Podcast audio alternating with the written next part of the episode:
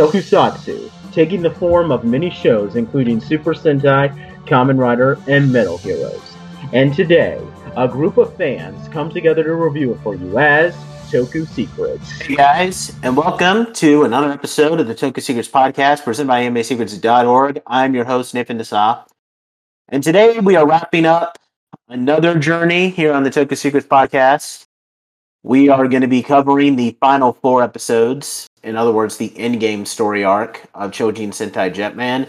We've come a long way since we started uh, about a month ago. Um, uh, once again, we got the whole crew here, so I'll let the crew uh, introduce themselves real quick. Go ahead, guys. Hey guys, I am Green Eagle. really getting into it.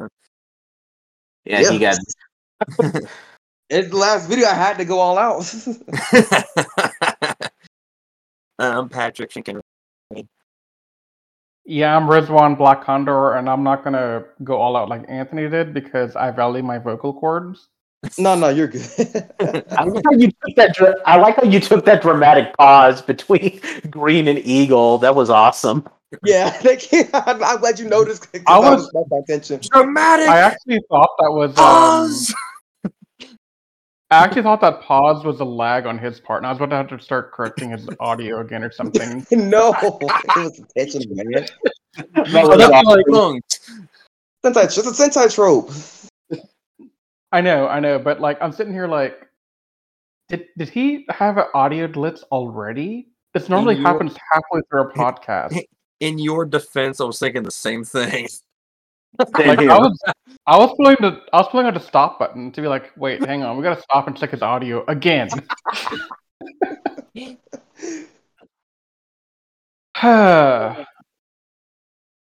So, like I said, guys, uh, we are going to be covering the last four episodes of Jetman. Uh, real quick, we'll go over uh, everything that happened last time.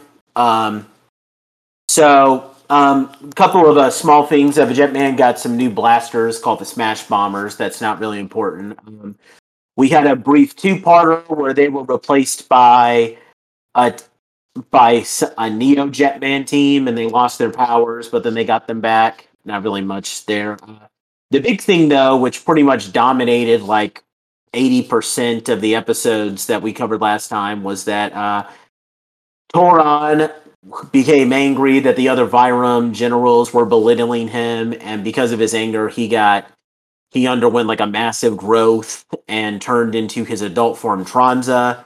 And as Tranza, he declared himself the emperor of the Vyram, and he went through several attempts to try to defeat the Jetman, and then he was finally defeated. And in the very last episode, which kind of unofficially begins the arc that we're looking at now, uh, he got beaten into submission by Radiguet, and now he's living his life in a mental institution. So uh, one of the original four Vyram generals has already been defeated. Um, so there's three left. Um, so uh, I'm just going to go over uh, the plots of uh, each of uh, these episodes bit by bit, and we'll just talk about the major things that happen before we go into a big discussion.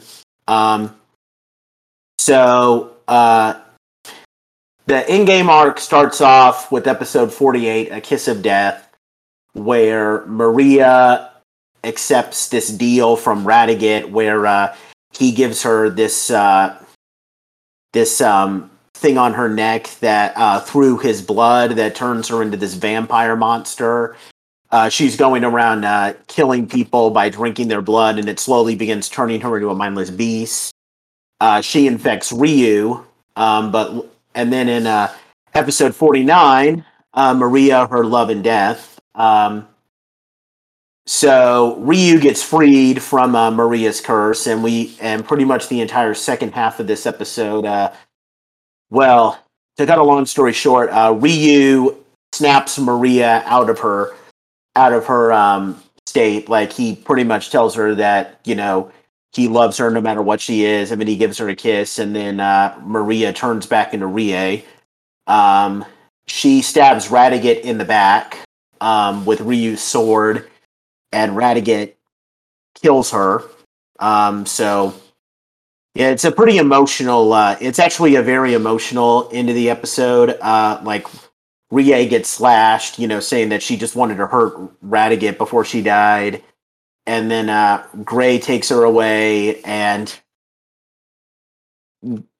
it's actually it's a really emotional scene here because uh, what happens is that Gray takes her out into the sea after she dies, and he starts crying, and his tears make her body vanish. Pretty emotional moment for Gray because keep in mind Gray is a robot. Um, so then that leads us to uh, the next uh, phase of the endgame arc, uh, starting with episode 50, Respected Battles to the Death, um, where Ryu leaves the Jetman and, you know, wants to face Radiguet alone um, to uh, avenge Rie. Um, while the other Jetmen are going after him, uh, Guy gets into a final battle with Gray. Uh, they get into a one-on-one battle where uh, Guy is able to defeat Gray. Um, he uh, lights us, but um, he actually lights a cigarette for Gray as he's dying, and his soul kind of trails off in Maria's music. Um, a little bit of a fun fact is that uh, during Guy's final battle with Gray, um, his visor gets cracked open. Um, that may not seem as big of a deal nowadays because we've seen that happen, but this was actually the first time that it ever happened in any tokusatsu show. So that that was actually a really big deal. Um, so you guys might know it from Power Rangers. There's a um, like when Leo gets his visor busted open after he defeated Trakina.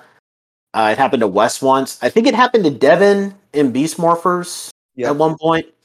Um, yeah, this is the first time that that actually happened. Um, of course, uh, Ryu is able to get over uh, Rie's death, and that leads us into the um, final episode, uh, episode 51, uh, Flap Your Wings Aviators. Uh, the entire first half of the episode, the Jetmen are battling Radiguet, and they're able to defeat him because of this weak spot in his back that Rie created by stabbing him in the back. And then uh, the second half of the episode revolves around the epilogue that takes place three years later. Um, I'll just um, go over uh, everything that happens. Uh, then we can get into the discussion portion. Um, Raita and his friend Satsuki, who we saw in episode 9, are married and they're living together on a farm. So good for you, Raita. You got together with the girl that, with the actual girl that was made for you. Good for you. Um, Go is a big singing star. Uh, Ryu and Kaori are getting married. And uh, fun fact here: uh, the preacher that the guy who plays the priest performing their wedding is actually the uh, suit actor for Red Hawk. Um, guy, while trying to uh, getting while getting into a fight with a thief that steals a woman's purse, gets stabbed in the stomach. Um, the guy who stabs him in the stomach, by the way, is Black Condor's suit actor. Um, and the episode ends, uh, and the series ends with uh, Guy arriving at the wedding. He's keeping his condition a secret because he doesn't want to ruin uh, Ryu and Kaori's special day. He shares one final moment with the Jetman where he's like smoking a cigarette and lying down on the bench before he passes out, and everyone just runs off enjoying the wedding, and that's how the uh, series ends. Now, it should be noted that uh, it was debatable over whether or not Guy had actually died in this episode because it had never been actually confirmed, but then it was officially confirmed almost 20 years later when Gokaiger came out. And, you know, we already covered this on Toku Secrets how uh, a guy comes back and uh, encounters the uh, Gokaigers. Uh, that confirmed that he was officially dead. Um, there were uh, some other bits of Jetman media that aired after this. I'll talk about that later, though, uh, since I feel like I've just spent the last couple of minutes talking nonstop. I think we should uh, get into some discussion. Uh, any of you guys want to open up with uh, your thoughts on uh, the endgame arc? I want to hear what the two, two guys who were seeing this for the first time have to say before I say anything. Yeah, me too. I think it's wise to let Anthony go first because I might turn ranty. Okay, Anthony, go ahead. Oh boy. Okay. Um. Wow. We're actually on the. We're actually towards. We're actually at the end now. It's crazy that we've we actually got here. Um. I really. I really enjoyed it, but and I had to go back and have to watch that scene again because I was like, ugh. Can't Which one? happened. Like, why did he have to? That stupid dude had to steal that stupid purse. Like, why did you do that? Ugh. Yeah. I was just, I was just like, just in shock that he that, that it happened. I'm just like, why, why, why, why, why, why, why? And um, basically, and with the whole thing with um,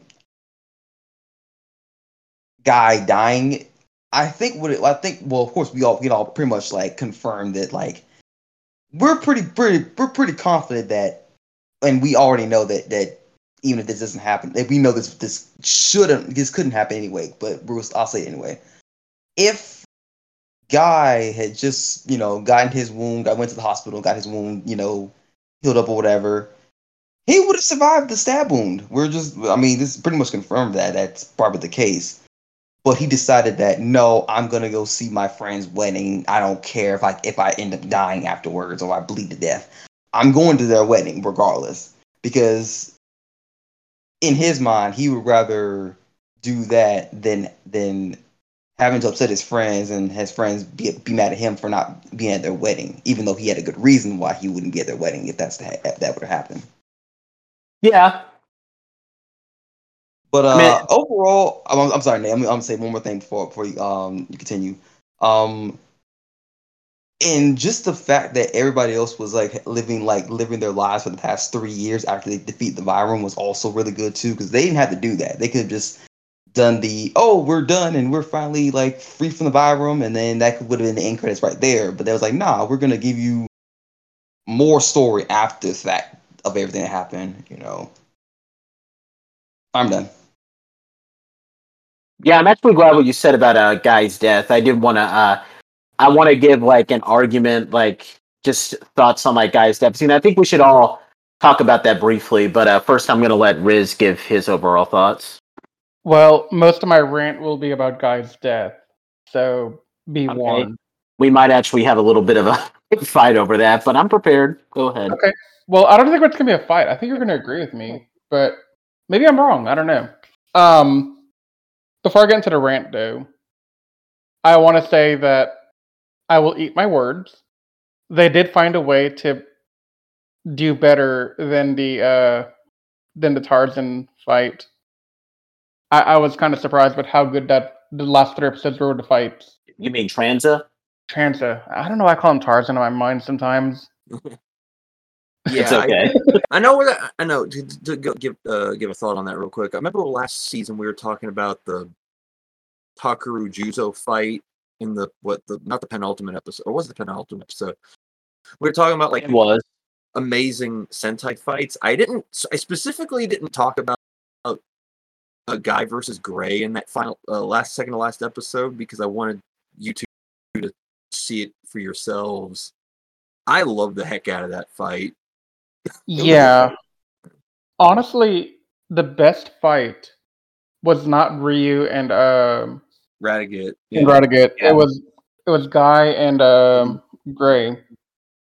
That was Like I the best said- fight. And Like I said, that's literally the first time any Sentai Ranger ever has taken such a bad hit that the visor gets busted open.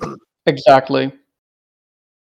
But overall, everything in the last bit was amazing. Like the fights with the mechs, the ground fights. Why did Tetra Boy have to go like that, man? Oh no, yeah. Ah, I saw that and my heart broke. I I I was waiting for you to mention that. Dude, you knew I had to. I Tetra Boy, Tetra Boy is my man, okay? Like he is he is the man, okay? Yeah, I forgot to But- mention everybody back home. Uh, all the well, okay. I think Jet Icarus is kind of still intact, but Jet Garuda and Tetra Boy, they're both gone. Garuda and Tetra Boy are gone. Icarus technically is gone, but I think he, they can repair that one. Yeah. Yeah. Um. Okay, I'm gonna get. I'm gonna start to rant because I know it's a big topic in my mind. That's all I can think about right now. This should have ended before the epilogue. If they were gonna go the guy dying route, because to me, it it just seemed out of nowhere with no purpose. There was no reason for Guy to die here because they clearly established, though, in my opinion, not as well as they could have, that Guy and Kaori uh, broke up. We knew that was going to happen. That was pretty obvious from before. But what I wasn't expecting, and well, I mean, I was expecting it because I knew what happened in Gokaiger, and I kind of read ahead a little bit. So I knew Ryu and Kaori got married, but the suddenness of it ends the battle, and the next thing we know, they're getting married. I'm like, we're not gonna, we're not gonna address any of the breakup between Guy and Kaori. We're not gonna talk about any of the how did Guy, uh, how did Kaori and Ryu get together. It it just seemed sudden and forced, and that soured my opinion of Guy's death because it felt needless to me. Like, if he hadn't died, nothing changed. The only the only scenario where Guy dying would have been great is if he had died killing Gray, and the Jetman used that grief to defeat the rest of the Vyram, and then three years later, it's revealed that through the grief of losing Rie and losing Guy, uh, Guy Kaori and Ryu found some kind of consolation in each other, you know? And that's how they got together. But random stab fight, stab wound right before the wedding, it just felt wrong to me. So, So- he, here's the point where I ask Nate to tell me if we agree or not. I I mean, I don't agree with that because and okay, I, I can sympathize with you with how you say that um that you think like random stab wound. Okay, I can be a little sympathetic to that, but he but okay, here's my counter argument with that. So, first of all, um it gives great character development for Guy. And th- this is actually something that I'm going to go off with An- what Anthony said. So, you know what? Let's remember in episode um, either 17 or 18, that little two parter where Juza was around. Guy thought that he was going to die. And when he thought he was going to die, he fled and he wanted to be alone because he always thought that he was going to die alone. But then here, when he knows that he's going to die, he goes to be with hit the Jetman because that's how he wants to spend his final moments. It shows how far he's come from being like that asshole part of my language there who uh who punched Ryu in the face when Ryu was offering him a light for his cigarette. Like it shows how far he's come to accept these people as like really good friends. So it's character development for Guy. And I also like to think that um the death as, as much as you complain about how it you know it's perfectly valid to complain like oh it's just a random stab wound but i think it does show a great message so first of all i think it shows that sentai rangers not just jetmen but like any ranger you know it could be like takeru from shinkenger or anybody these people aren't invincible. Like sure they defeat monsters but they're just as vulnerable to dying like everyday people as the rest of us. And you know we shouldn't look at them as like these big invincible heroes that you know can't be killed or anything and not only that but i think it teaches a tough lesson for kids you know um, and adults to be honest where sometimes something that's horribly awful and unfair like guy getting stabbed when he's trying to uh, stop a thief from stealing a woman's purse sometimes those things happen and you can't really do anything. The only thing that you can do in horrible situations like that is your best, and that's exactly what Guy does. He, you know, he wants to do his best, what best he can with the remainder of his life, and to him, his best is him going and enjoying one last moment with the people that he loves the most. So I understand why you have issues with him getting a random stab wound, but I think there's a lot of deeper meaning both behind like just teaching lessons and just guys' character development in general. So my counter counter argument to you, I'm not contesting the character growth of the guy. I think that was really powerful. I think we even said last night in our conversation before this review that dude, the fact that his his only words were I want to go to my I'm going to my best friend's wedding, like my two best friends' wedding. Mm-hmm. That that one line spoke more volume of Guy than anything else in the entire like in the entirety of the season up until this point with Guy. Because yeah, Guy was an asshole. Guy was a he was selfish. He was a little bit arrogant, but he was a badass. But he never wanted to admit that he liked these people. He liked Kaori because he thought he was either hot or he, he wanted to screw with Ryu. One of the two. Don't know which one it really is at the end. It's, that's open for debate. So no, I'm not. I'm not saying that this is bad character development. This is fantastic character development overall, including him going to the wedding because for all the reasons you said. And I get the Sentai Rangers as a whole are vulnerable. They're not immortal. That's great, but was that the intent of it from the creator's point of view? Was it was it the point of from their point to say, "Hey, these are great heroes, but they are they're not immortal"? Because I don't think that was the message they intended there. I think that's the message that you interpreted based on your deeper reasoning of this entire franchise. But I don't think that's what they were trying to say at that point. I mean, what was your interpretation of it then? I mean, I mean, if I get that interpretation, I mean, isn't that like, isn't that what matters? Like, you know, how I interpret it. I mean, we could yeah. sit here and I- am not trying to turn this into a heated discussion. By the way, I'm just saying that. uh No, it's like, not a heated discussion yet. We're not yelling.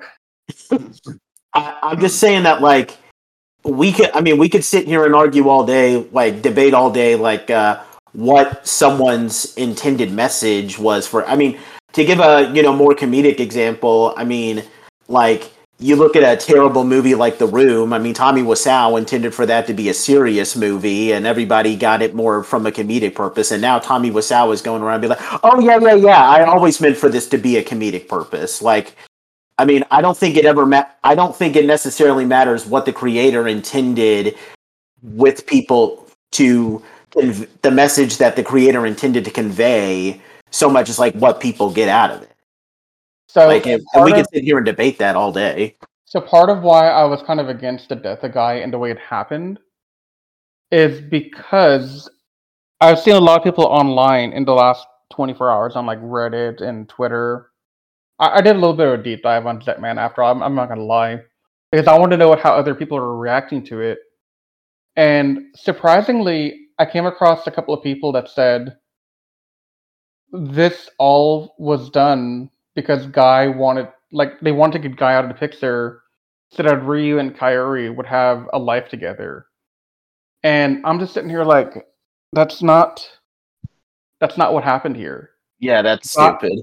Guy was hundred percent okay three years later with the relationship. Was he okay with it on day one? I have no idea. But at some point in the three years, he said, I support this union. I think this is fantastic. And these are my two best friends because they both taught me something I didn't know before. Like Ryu gave him one of the biggest character arc developments I've seen in Sentai. I mean, the only thing that comes close to this, some of the stuff in Shinkenger with uh, Takeru and his um, his being revealed as not the Lord, but the thing here is he ta Ryu t- uh, basically is like spiraling out of control, and Guy snaps and says, "You can't spiral like this. You are the one that." You're the voice of reason. You're the guide and compass of our team, and you can't do this because then we all falter. And and that moment was huge for him. But it just feels like I don't I don't think those people are right about this being a way to get Ryu and Kaori together because that's not the intent here, and that wasn't anywhere implied even remotely as a possibility. Because he loved his friends, he loved the Jetman, and you're right. Him going to the sem- him going to not to the cemetery, him going to the wedding. Uh, I'm getting the ceremonies all mixed up. Hmm. But him going to the ceremony to be with his friends in his dying moments, that's a huge thing. But my question is, why did we have to do, go through that particular thing? Like, what what purpose does it serve aside from teaching a grand lesson that okay, yeah, these guys are not immortal; they can die from very minor things like a stab wound or cancer or whatever. You know, like I get it, but I mean, I would probably argue that, that that like one sign that maybe that was the meaning is that uh I mean, okay, I'm pretty sure you already know this. Um you're the only guy here that hasn't seen this Sentai, but uh we all know that uh Dragon Ranger uh Burai Yep. dies in Zyuranger. Well, the funny thing is is that um so whether or not he was going to die is like an overarching theme in Zyuranger there was actually a poll where uh, kids got to vote on whether or not Burai got to live or die, and um, they. I think I mentioned this in our history of Super Sentai review, but if I didn't, then I'll just reiterate it. They like uh, the option that won was that Burai got to live, but they still decided to kill off Burai anyway because they wanted to teach kids lessons that sometimes heroes just die. So maybe that was the.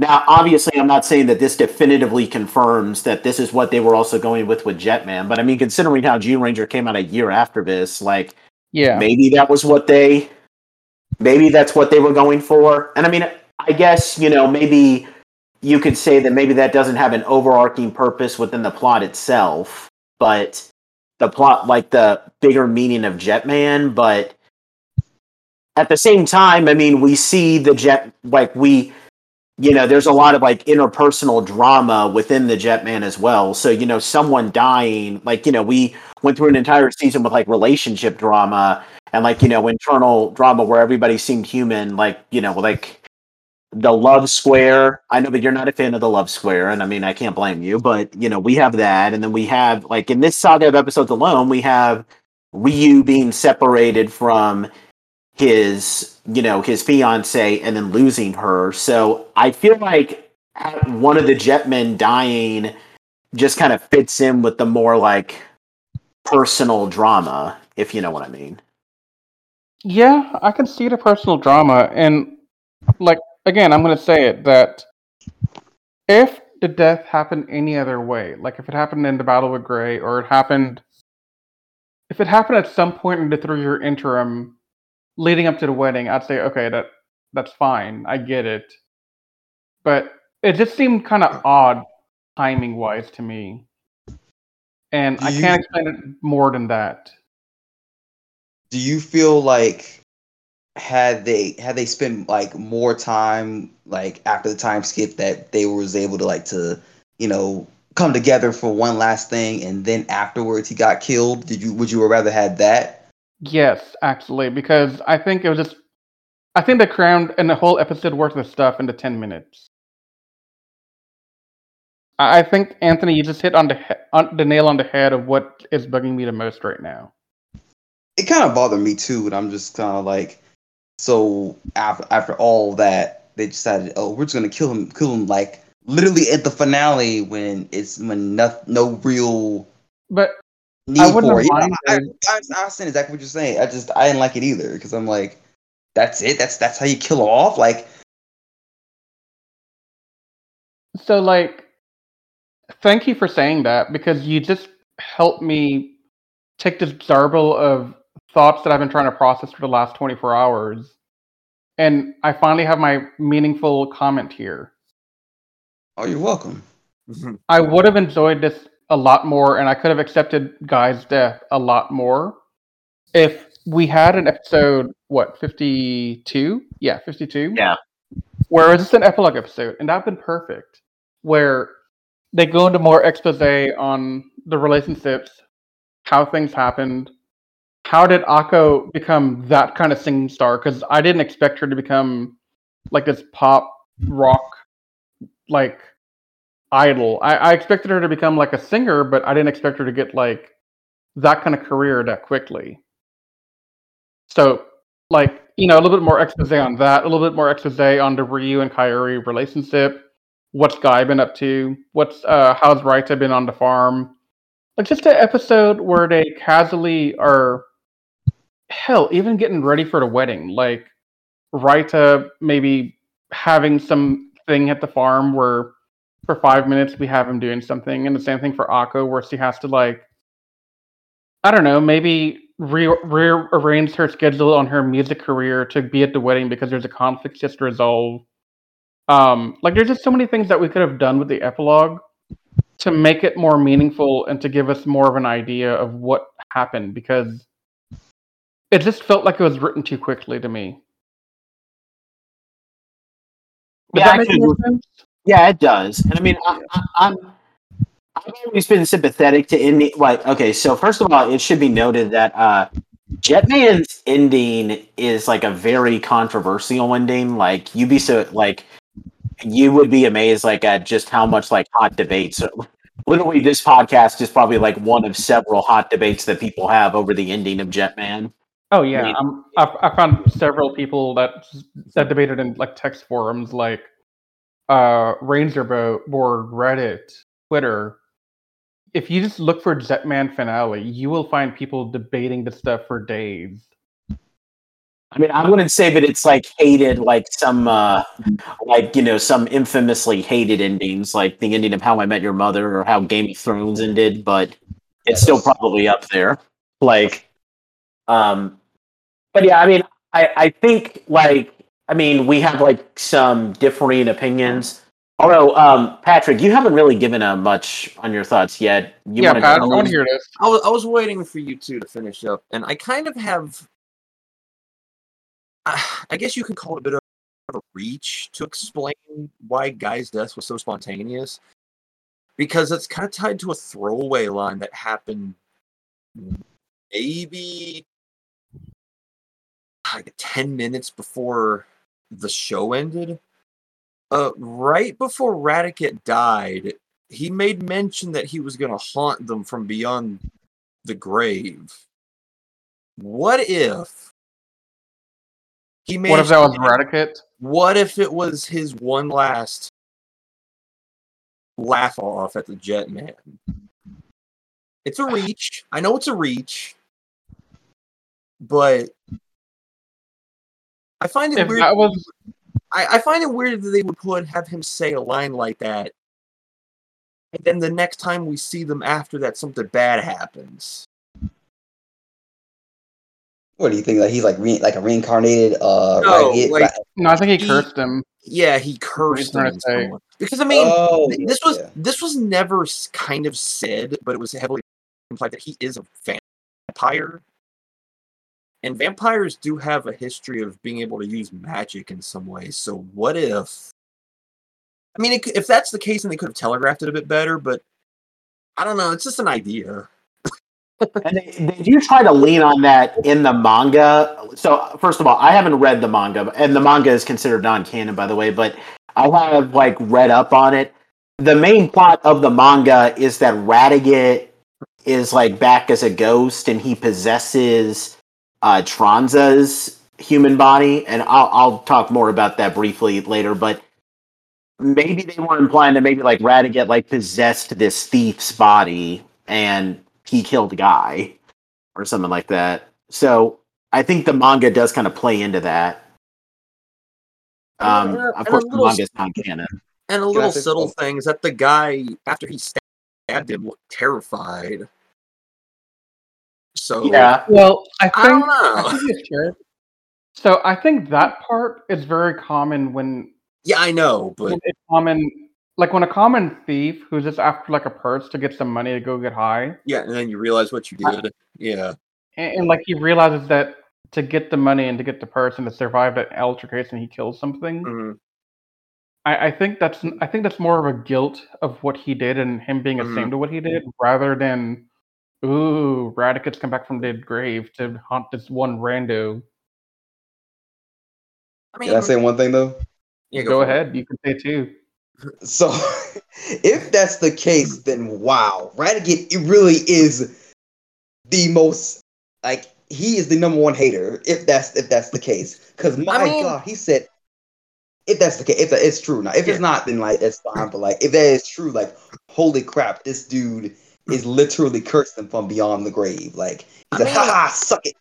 It wouldn't be out of character for him either, given how he is literally that much of a spiteful turd. Yes, that's So that's, I mean, that's the wrong- it's like I said, it reach. I know, but it's an idea. Uh, It's one I've never heard anybody talk about the possibility of. So there you go. It's it's definitely a possibility, and honestly, I like that. While it's the rates, I kind of like that. Yeah. but because the Jetman have always had internal drama, and the Vyram have done a good job of screwing with Jet, the Jetman's chemistry. Well, Radiguet got one last uh, twist of the knife to say.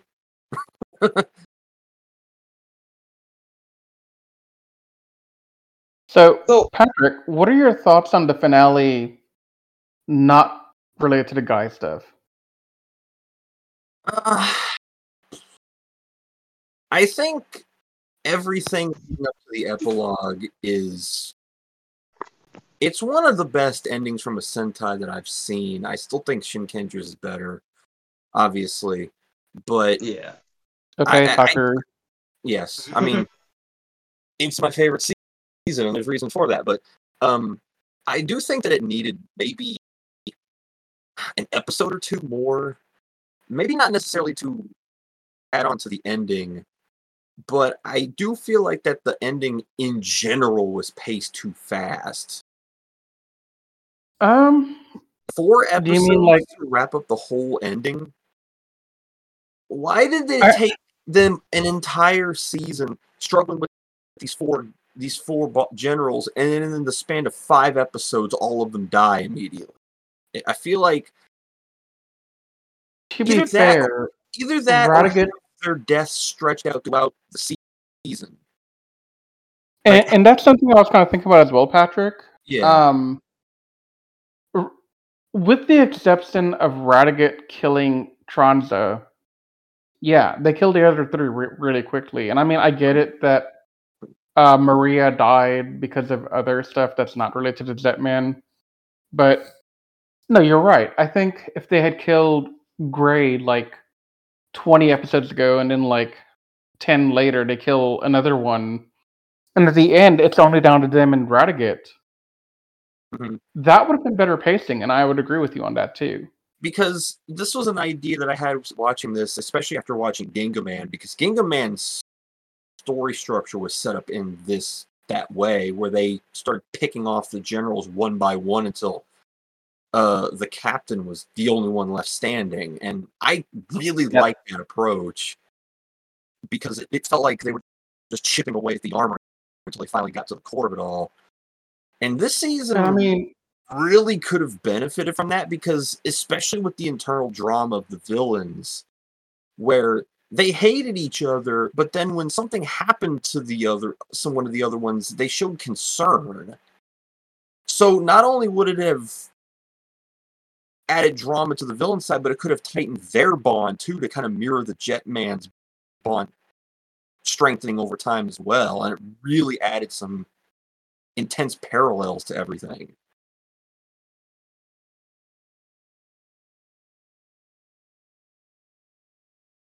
Yeah, I kind of agree with that. I probably, uh, I, I do agree. I do. I definitely like how the villain dynamic was handled better in Gingaman. Yeah, yeah, I still I still think the char- the villains are better written here than they were in Ginga Man, but how the villains were handled in Ginga Man was really underrated.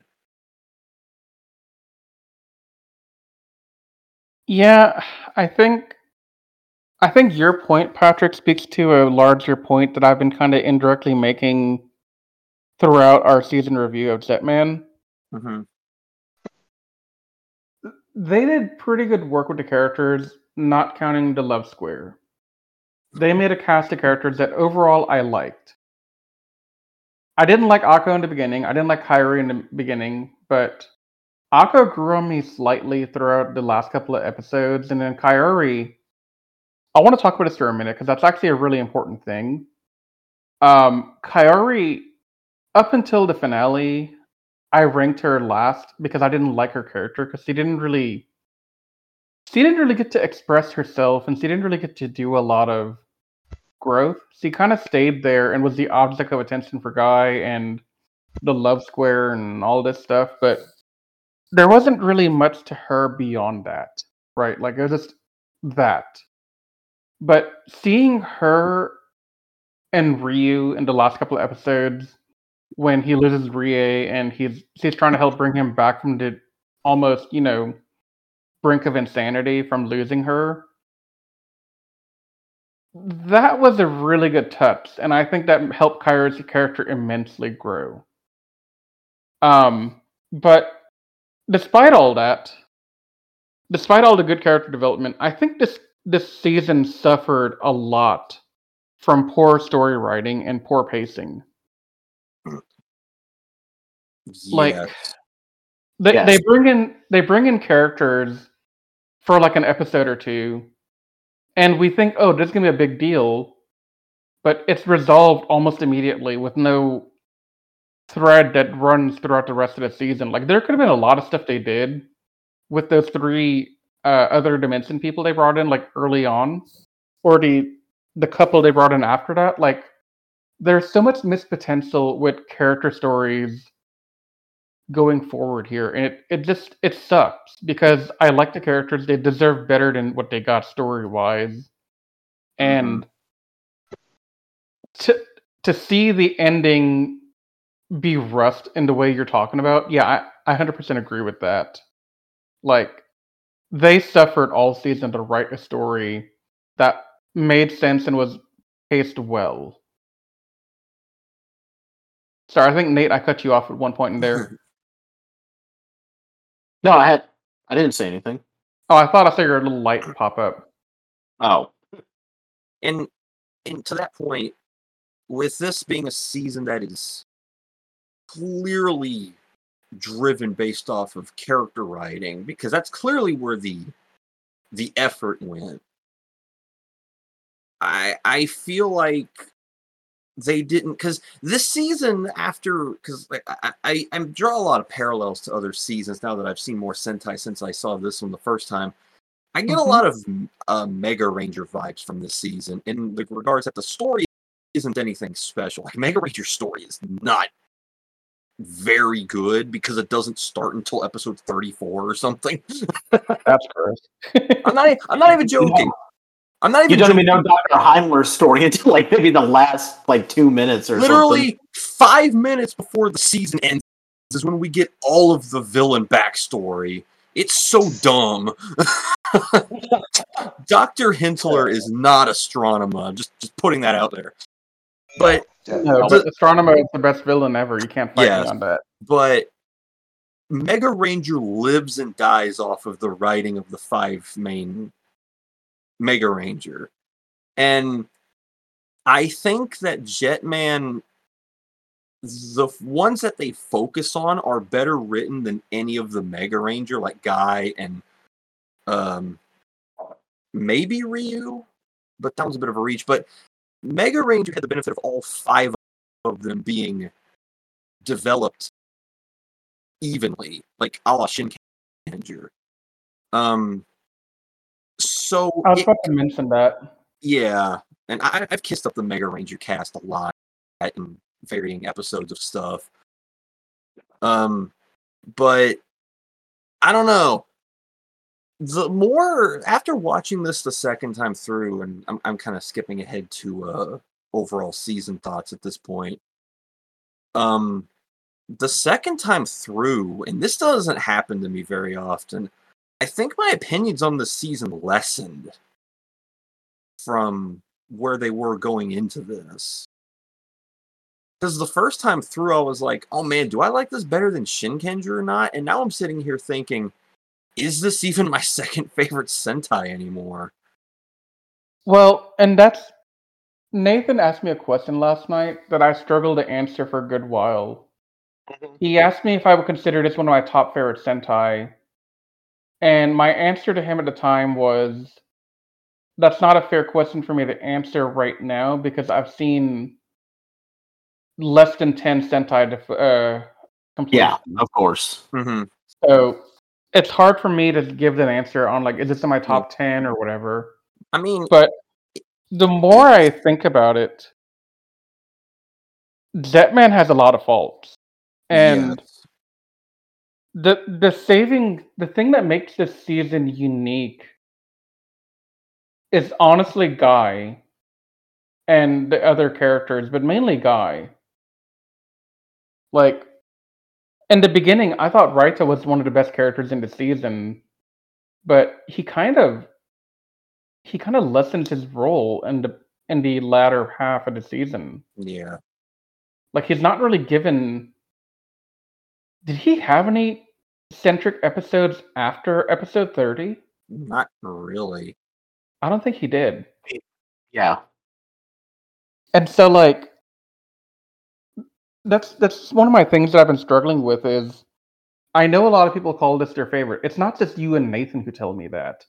Like a lot of Toku Twitter also has said Jetman's one of the best Sentai and it's in their top something, but I'm struggling to say that I could honestly put this in like my top five or I could maybe see it in the top 10, but that's also assuming that the other Sentai I watch suck a lot more. Yeah. You know, th- Go ahead, Nate. th- this might actually surprise you guys a little bit. Um, I okay, so this was actually the first time I rewatched Jetman in quite some time. Like I rewatched it uh, two times. Um, although I was I was still kind of a dumb teenager when I rewatched it the second time. Um, I okay. I'm still going to defend this. I still want to call it what one of my favorites, uh, but it's for purely selfish reasons. Like, okay, I I freely admit that it has flaws with the story. I, you know, we like heck, you know that uh, when I was uh, watching the Neo Jetman uh, arc for our last uh, podcast, that was you know one thing that really hit me, like you know just how flawed this story is, especially when you guys pointed out how the Neo Jetman saga should have been like one of the very early two parters. Like it is like the worst timing for a story arc Mhm. ever in Sentai. And that's when it kind of hit me that yeah, you know, there are a lot of flaws with the story here. And you know, everything that you're saying is 100% correct. I would so anyone who, you know, if we want to say that like Shinkenger is the overall like favorite Sentai hero or Gokaiger or something like that, you know, I'm I'm able to admit that. I will say that I think Jetman, you know, is kind of a victim of its time because of like how, you know, storytelling wasn't as great as wasn't as great back then. I would still call this maybe my favorite just on characters alone, but if someone were to tell me that they think that the story is trash, I'm 100% going to accept that. Like I So gonna go ahead, go ahead. I, I just want to ask a question here because I haven't seen any Sentai pre Zyuranger until Jetman. Uh-huh. But you have. Yeah. How, how does Jetman's story, not the characters, the story, rate against those other previous Sentai that came before it? And I'm talking like Bioman, Flashman. I believe you watched both of those now, right? I haven't seen Bioman, no. Um You saw Jet, you, you saw uh, Flashman, right? Or was it Live Yeah. Man? I've seen both of those. Um I would honestly, even before I watched this, uh, I probably would have leaned a little bit more toward Live Man. Um, I so like I none of the Sentai's I think before that um, had at least the ones that I've seen. Uh, for the record, uh, everybody listen to this. Uh, I have seen uh, Sun Vulcan, uh, Changeman, Flashman, Maskman, and Live Man um, all the way through. Uh, to be honest, like none of those Sentai except uh, well, okay, I literally just finished Flash Man. I think Flash Man and Live Man both had some decent stories. But even then, like the ones that have story, they also have a lot of pointless filler that doesn't really add much to it. So Sentai having like pointless filler episodes, like I don't know, like I guess if we want to use an example that we all know from this Sentai, like that random throwaway episode where uh Akko has to deal with that guy that's like obsessed with cup noodles or something. Uh, like every all of those Sentai have those types of filler episodes that literally contribute nothing to the overall. I mean, I'm Um, not. I'm not saying that filler episodes are bad. Um, I'm saying no. I'm just saying like there's a difference between filler episodes in Showa and filler episodes in the Heisei. Like in Shinkenger, you know, a filler episode revolving around Mako at least gives some character insight to who Yeah. Mako is as a person. Mhm. The filler episodes don't really do that in older Sentai. That's what I'm saying. Okay, I got you. Carry on. Uh, so, yeah, I, I still think Jetman is ahead of like some of the, uh, with maybe the exception of Live Man. I think Jetman is ahead of those Sentai in terms of story quality, but even then, I would probably like even before I like looking at this now, like there's pro- like ironically enough, the next Sentai that we're going to be taking a look at, Geki Ranger, is much better story wise than Jetman, I would say, but. I said this at the beginning, and I'm still going to stand by this. I think Jetman began like elements of storytelling that ultimately gave us it. So it's like Jetman walked, so Sentai's like Shinkenger and Gokaiger could run, if you know what I mean. No, and I think that's that's where I'm at right now. Is I can definitely see the origin of how Sentai is today in Jetman. And I mean, that's kind of a naive statement for me to make because I haven't seen anything prior to Jetman. But I still think my statement here has some weight and value. No, it does. Um, I, I think I think you're right that. So my my my point for that question I was going to ask you is, I was more so curious if you were going to say like I don't know, Live Man had a better story than uh Jetman, and if that was the case, then I would probably say something like, well, if they had a better story, then Jetman wasn't a wasn't a product of its time. It was bad writing, but if they all had similar, more or less, story ratings in your opinion, then yeah, it's a product of its time. Or yeah, like the whole format is like we get like a multi-parter episode that reveals some of the story. Then there's like a small, um, you know, a couple of uh, pointless filler episodes that don't really give much character development. Then another multi-parter, then pointless filler, then another multi-parter, then pointless filler, and then you know probably like some big endgame arc. Yeah, and see, like my comment I was making earlier that I didn't finish uh, all the way. Filler in any TV show is not something I'm against. Um, I think I've mentioned this on a podcast either for Toku Secrets or Anime Declassified. I don't know which one it is now, but here we go again. I've watched the entire first thing of Naruto up until like 40 episodes into Shippuden. All right, I, all the filler, everything. Oh, God. Lord. Um, I like people told me, Riz, you can skip episodes, blah blah blah blah blah, because they're not they're not useful. They're not they're not helping the story in any way. And I always told him no. I want to watch them. A because I'm a reviewer for Anime Secrets, and it's my kind of like my job to go watch this stuff, right? But on the other hand, filler isn't necessarily bad. We don't need the story to progress every single episode. It's okay to just enjoy the characters we like doing stupid stuff. The the problem I have with filler in some of the Jetman episodes is the filler was just aggravating because of the story it, it told. Like it wasn't a fun filler. If they had made the filler episodes in Jetman fun and entertaining and something that I could like just get a laugh out of at the very least, I'd have a much higher opinion of that. But as it stands, the filler in Jetman, um, especially the early Akko episodes, bugged the crap out of me. I didn't like them at all. I hated those episodes. So that's my spiel on the filler topic.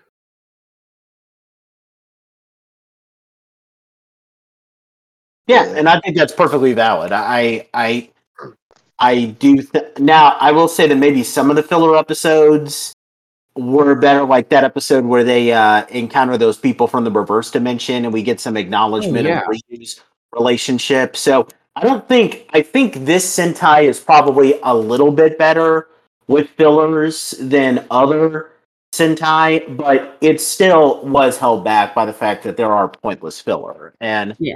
yeah, I agree. You know, filler like you know fillers are the weakest part of this Sentai. You know, with story overall, and that's why you know if you guys want to tell me that, like, if you're going to sit here and tell me that Shinkenger has a better overall story than Jetman, I'm not even going to argue with you about that because I agree with it. It's just Well, it's not. It's not that Shinkenger. Sorry, Patrick. Mm-hmm. Shinkenger's story wasn't that phenomenal until the end. Like Shinkenger's biggest plus is the characters and our ability to enjoy the characters doing stupid stuff on the side. Like, I don't know, Patrick. What do you think? What for Shinkenger? I think the Yeah. plot was more so to complement the characters more than it being a plot on its own. Because the Yeah. plot was, like I said, when we got to it, was an in hindsight thing. When you get to the end, everything beforehand kind of, you know, fills itself in. It Because wasn't remember, remember one thing. I had a very similar journey with Shinkenger for like how many episodes of Shinkenger? Like fifty? I think I had to, 49. yeah, huh? Forty nine. yeah. I had a struggle with Shinkenger because I didn't like Takeru until like episode 30, 35, thereabout. That's when I started saying Takeru is not hot garbage. and in this one, I I basically called the Love Square hot garbage, and I called Akko's development hot garbage, and I called Kaori hot garbage, basically, without saying it. And the thing that didn't happen here at the end was the ending didn't do enough to erase the sins of what I didn't like in the past. Shinkenger did a great job wrapping up all the things that explained why I didn't like him and make me actually like them. Jetman ended, and I'm still like, Akko's early episodes sucked. Raita's story arc for half the season was missing, and it sucked because I liked him, but he didn't get much attention at all. So those things never went away.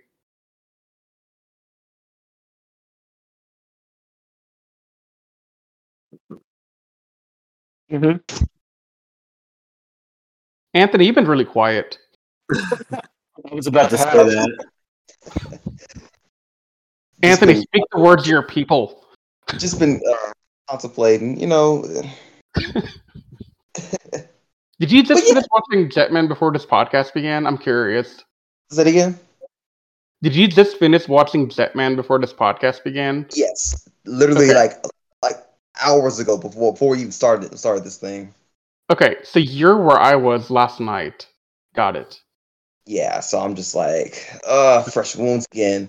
Um, but dude, Riz, I do need to ask you something though. How far are you in Zenkaiger's um episode count? Hang on, let me ask my computer. Probably like 15, 20. If I had to guess. Uh, like you have like 15 episodes left or so.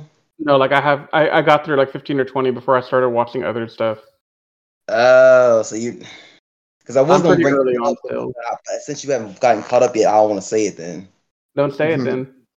No, because like, it might be a, it's 'cause it's kind of a spoiler, but not really. No, no, no. I said don't say it then. Oh, okay. Mhm. It does involve Jetman. That's why I want to say it. Oh, okay. Crap. Yeah. Screw it. Say it. I don't care. Zenkaiger does something with Jetman at some point. Yeah. So like, um, it's not like a big spoiler or anything, but like, in one episode of Zenkaiger, um, one of the when they use the Jetman gear, um, they pretty much reenact the the guy death scene like scene for scene. Really? Yeah. Wow. Wow. Okay. And it's like, That's but, bold. but the monster of the week is the one that's in Guy's place. Oh. Yeah, it's it's just weird. It's like it's like it's it's kind of like I don't know how to react to it because I'm like, eh, I do want to ask you this, Riz. If you were watching Gokaiger again, do you think after watching this, this would make you appreciate the Jetman tribute episode more? Yeah, absolutely. Like I, I, the, did I I? think, I think not seeing Jetman before watching Gokaiger robbed me of the experience of watching that episode. Yeah. And honestly, my plan for today was to watch that Gokaiger episode again in preparation for today for the podcast. But I'll be honest, work ran really late today. yeah, I was about to I was about to bring mention to the Gokaiger tribute episode. I actually didn't see that, that episode in my initial run through because I heard people say that it spoils uh, the ending to Jetman, so I skipped it. And then I went back and watched it like immediately after finishing watching the season for the first time. And dude, that episode hurts. Yeah. That's Yeah. probably the best tribute episode in Gokaiger because they did Yeah, such a good job of honoring. They did such a good job of honoring that team. Uh, there- there is um for the people back uh, home real quick. Uh, just before we um you know kind of uh, talk a little bit more with some analysis, uh, there is something I briefly want to um talk about. Uh, there were some other pieces of Jetman media that aired after that came out after this. Um, so first off, um, in 1993, uh, we had an hour-long recap special. Um, it's it was part of a series called uh, Toei TV Hero Encyclopedia. They did one for uh, Kamen Rider Black or Black RX, I can't remember, but they also gave one to Jetman. It's basically a recap special. Um, it um, so three years after the end of the series, we get uh we meet Ryu and Kaori again. They're uh, still happily married, and they have a son named after Guy.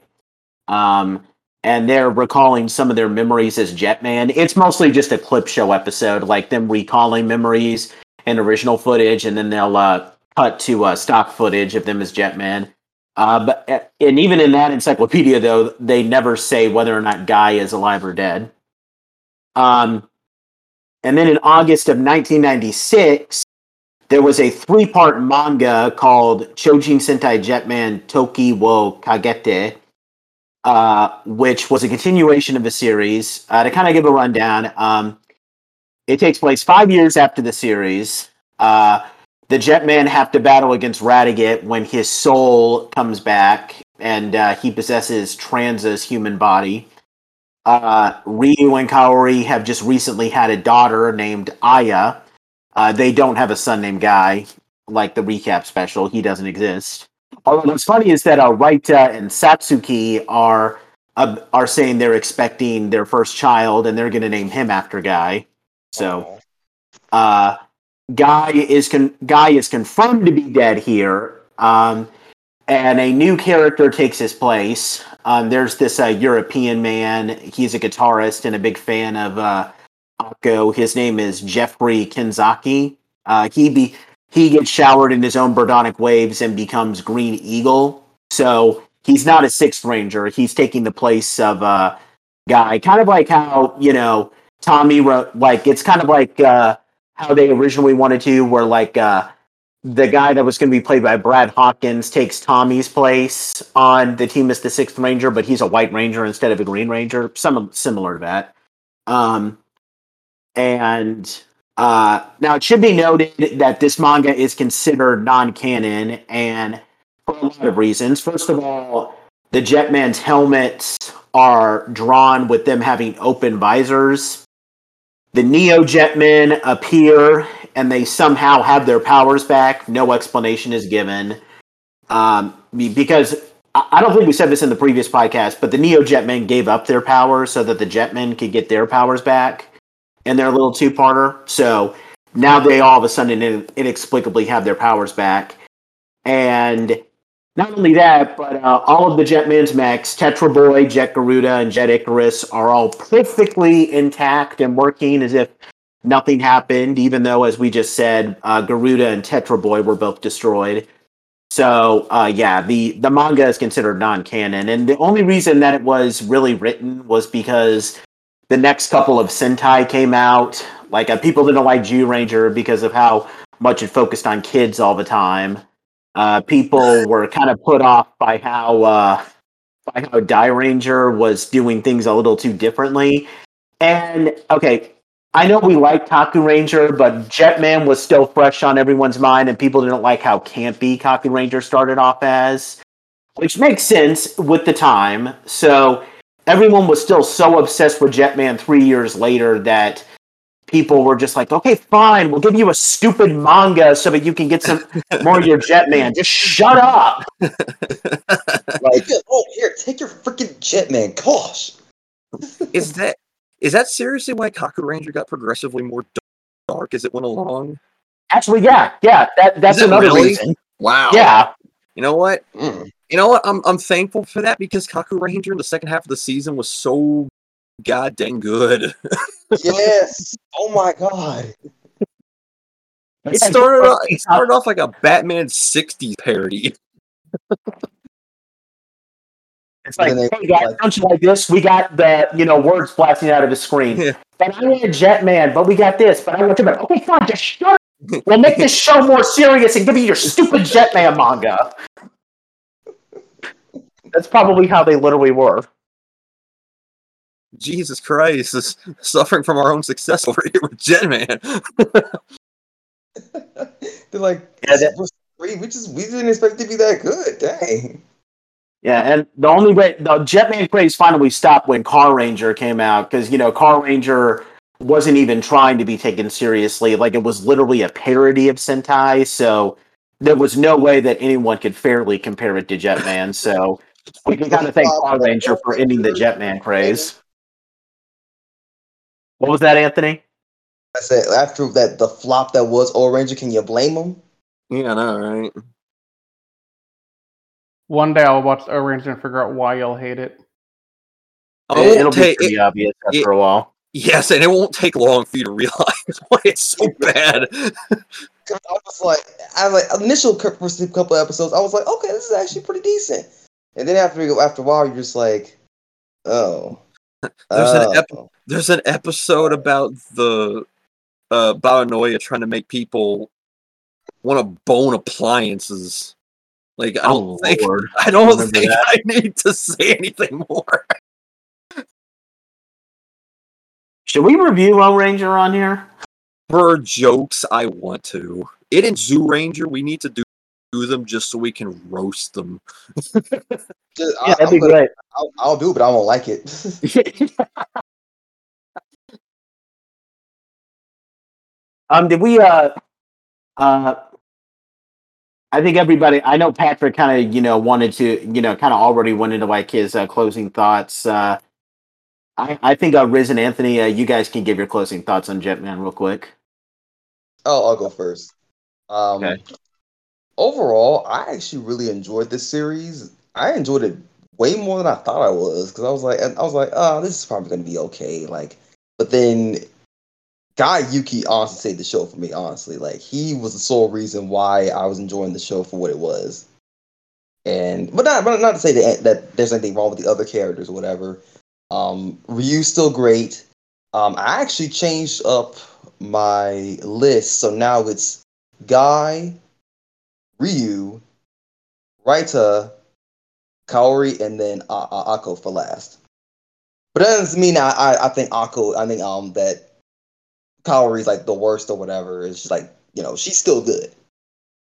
And then one other question before I let Riz give his thoughts. You've seen like a lot of Sentai. Like, could we say that Guy, like, for in your opinion, Anthony, like, where would you rank Guy? Well, actually, no, no. We we can also let Riz go into this, but like, in particular, since I think Guy right is you the can, best Dane. character, Yeah, where would, where would you rank Guy among the other Sentai green slash black? he's honestly up there. Uh, he actually outranks Soji just just for just just by by one. Oh, Dang. I went there. Yeah, he went. Yeah, he went. He's like okay. So Soji's number two, and then Guy is number one in my personal opinion. oh, wow. Okay. Holy cow! We got one. That's high praise because you know for people back home, like Soji is like was Anthony's favorite Sentai Green. Like he literally has Kyoryu Green as like his profile pic here on uh, Discord. So that is some high praise. Wow. Okay. I'm Well, I glad to hear you say that, Anthony.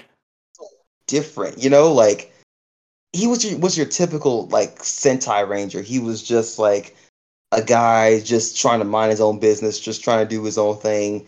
You know, He was a guy, huh?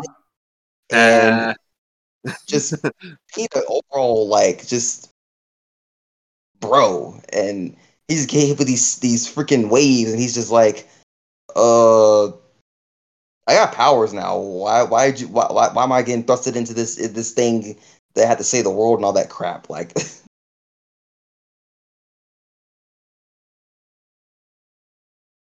Yeah, and I will never Absolutely. forget the fact that freaking Ryu just getting punched in the face when he tries to light his cigarette.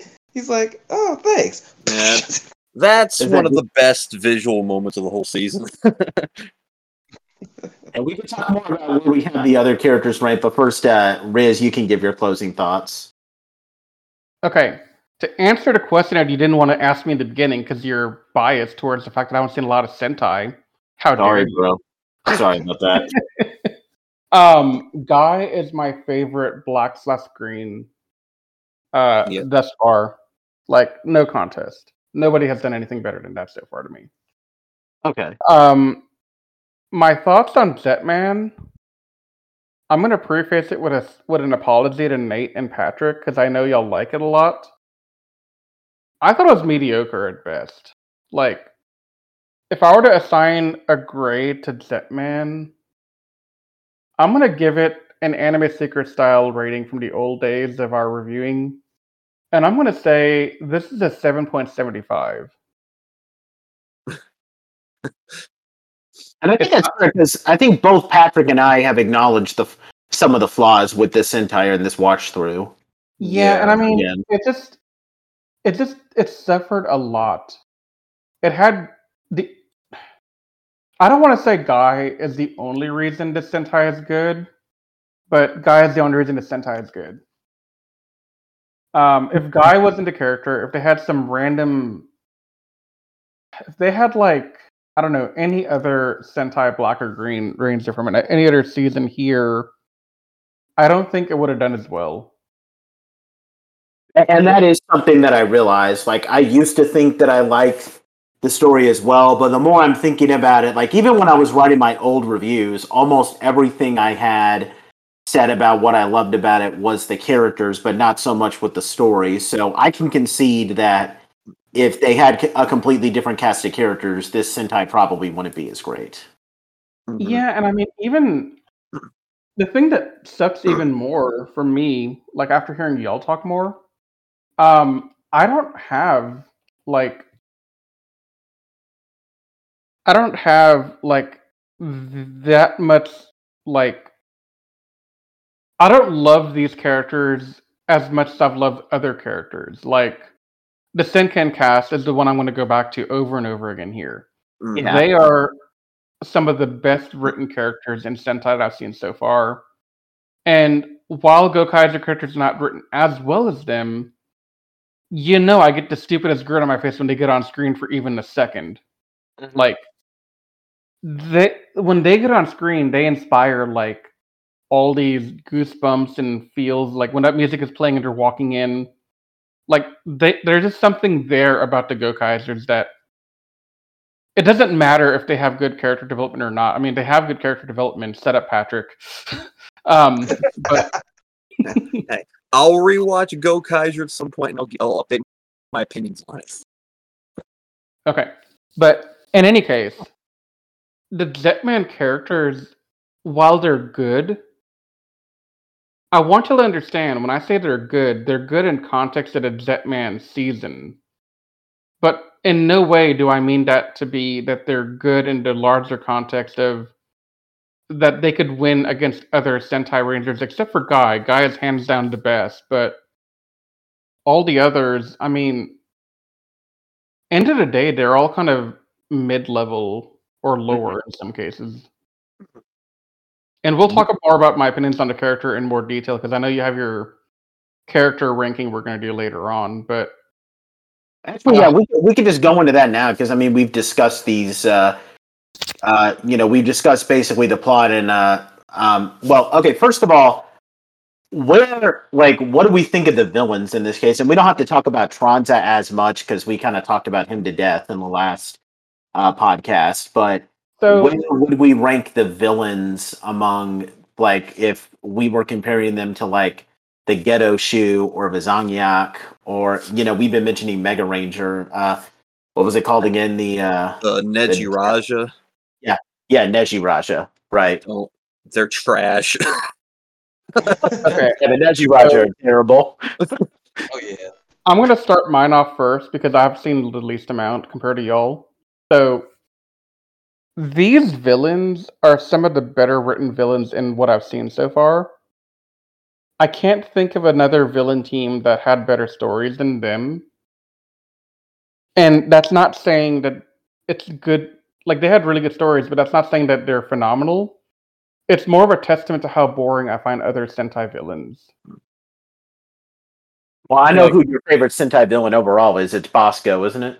Oh yeah, absolutely. Basco is top tier best villain, but um after him it would probably be what's his face from Shinkenger. Juzo. Juzo. Yes. Yes. Really? Him. Juzo number two, huh? Well, compared to what I've Oh. seen. Remember, I've seen for the viewers back home, I've seen Shinkenger, Go Kaiser, Go Buster, uh whatever Dino Charge's Sentai name was, I forget it right now. For you, That. Um Yeah, the I've dead boss was pretty boring. Yeah, yeah, they they're all boring. um, the Zeozer boss was interesting, but it wasn't. I didn't care for it. Like it was, it was there. It was okay. Whatever, cool. Uh, the Zenkaiger boss. At the point I'm at, it's not that great. There's nothing really to write home about there, and that's just a testament to Sentai doesn't know how to write villains sometimes they knocked it out of the park with Juzo and Basco, but for the most part, they don't know how to hit the home run there. What about Enter from Go Busters? Enter was entertaining. Yeah, you know, you're right. I'll take that back. Enter was really good too. You're right. Yeah. I Um, mean, technically, though, I would like. Okay, I can understand you probably liking Bosco more than Gray, just because you know Basco. He's not like a very complex villain, but he's just completely you know entertaining with like how smug and like how non-seriously and playful he is as a villain. Because those villains are entertaining, but I don't see how you could say like Juzo is better than someone like Gray. oh no, That's Juzo's not better than Gray. Okay. But when I when I made that original statement, I was talking pre Jetman. Oh, okay. Right. Now, if we're to talk about the Jetman villains, um, Tranza hands down is the best thing to happen to this season. Him and Guy saved the season from me giving it a very low grade, in my opinion. Like, had it not been for Tranza at the end, if that arc had never happened, and they just went to straight to endgame at that point, I'd probably be giving this a lot lower score, honestly. Like, I don't want to think about it too much because then I'll have to really evaluate. But gut feeling, four or five. So let that be like a metric for y'all of how much Tranza and Guy influenced my watching of this Sentai. And then Gray and Maria's subplot was also really well done. Like Hmm. I felt so bad for Gray. And honestly, like the thing about Gray, he's not really a villain. No, he's not. That's why I He's- liked him so much because his It's why I like him too. He's not a villain. Yeah. He's just kind of there to because he had no, nothing else to do. Like he's just a robot who starts to get sentient, and he doesn't have the Terminator vibe that I must annihilate everything. He's just kind of like Maria's cute. I like her. I want to protect her. He's suave as heck, and I love it. And the cigarette at the end was the best. Like Oh yeah, him him going out smoking.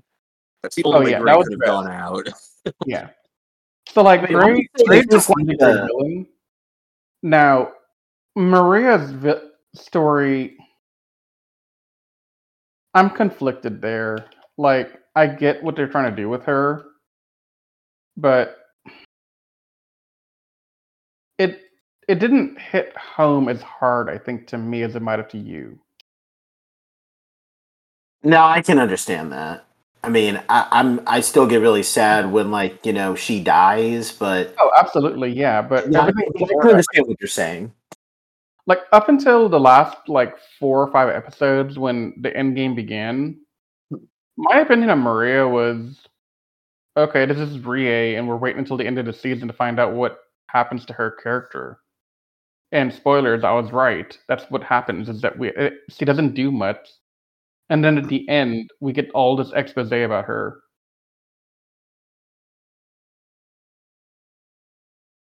Yeah, So now that I've given my spiel, y'all can go on yours about the villains. can we say that Gray is kind of like the Sentai equivalent of like a Power Ranger villain, like Ecliptor or Villamax? Because like, That's big. Oh, I got he- clipped. He is a Yeah. Clipter. Yeah. He's a Ecliptor more than Ecliptor's counterpart is because Yugande is a useless piece of crap. Well, that's because the writers in space knew what the hell they were doing from start to finish. I mean, They I, I had one kinda- mission in mind: save the franchise. And guess what? They mm-hmm. did it. like, like I would say that he's a mix of Villamax and Ecliptor because um, I, I don't think Villamax is evil, believe it or not. I think that he's just loyally serving Trakina because Mhm. he's in love with her. So I don't think Villamax is evil. Um, the same way that I don't think Gray is evil. So it's like he has Gray's more morally ambiguous and like honorable side, but he also has like the Ecliptor, um, like how Ecliptor's like loyally protecting Astronema. He has that side of Ecliptor too. So he's like a mix between Ecliptor and Villamax, you know, if you know what I mean. now that now that you describe Gray this way, no wonder I like him so much. Exactly. because Ecliptor's probably my favorite villain in Power Rangers. So it all kind of lines up.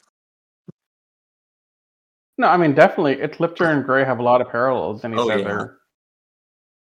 Like, I, I kind of want to say that he's the template for how Ecliptor was written later.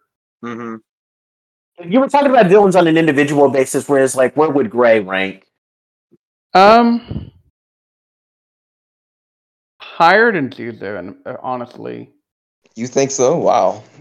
Maybe not number two. Okay, if you say Basco was better, I understand. But like, could you say that like maybe he's like just behind Basco? I literally just said that, Nathan. Yeah, that's what he just Sorry did. That's what he just did. Sorry about that. I misunderstood.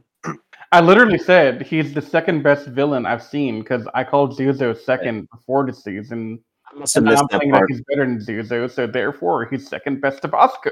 Okay, I figured you were saying that. Sorry about that. Um, yeah, no, I think Gray was a really well done villain. Um, Juzo was great, right? But he wasn't as deep. I felt, you know, like all the interesting stuff I don't from think- Juzo came out how he was the, the opposite of Takeru.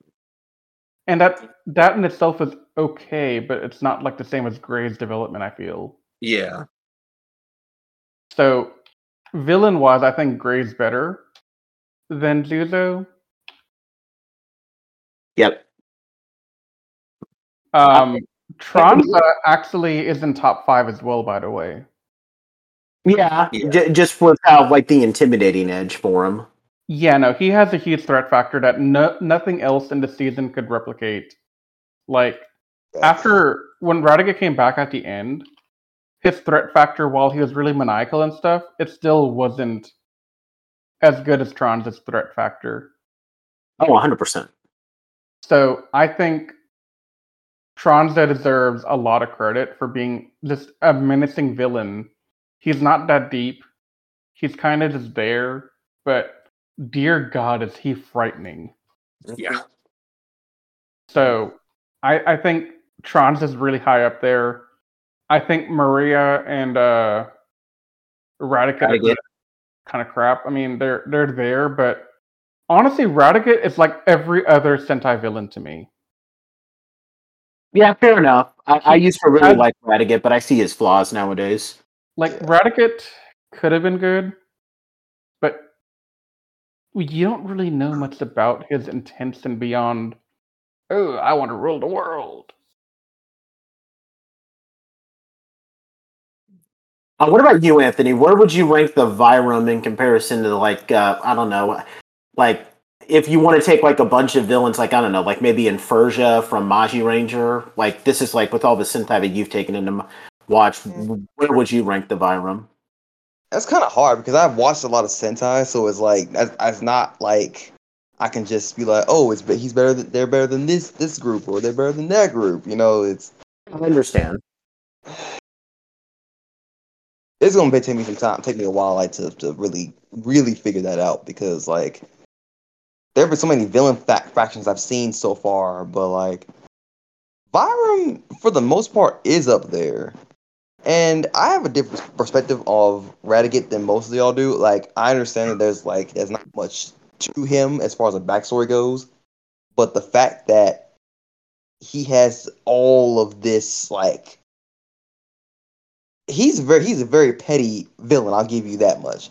Like the fact that he is so ready to get back at back at people who wronged him, and he has all this hatred in, in in him that he's able to like to use that to use that to strengthen himself even further is just is just astounding, you know. Mm-hmm.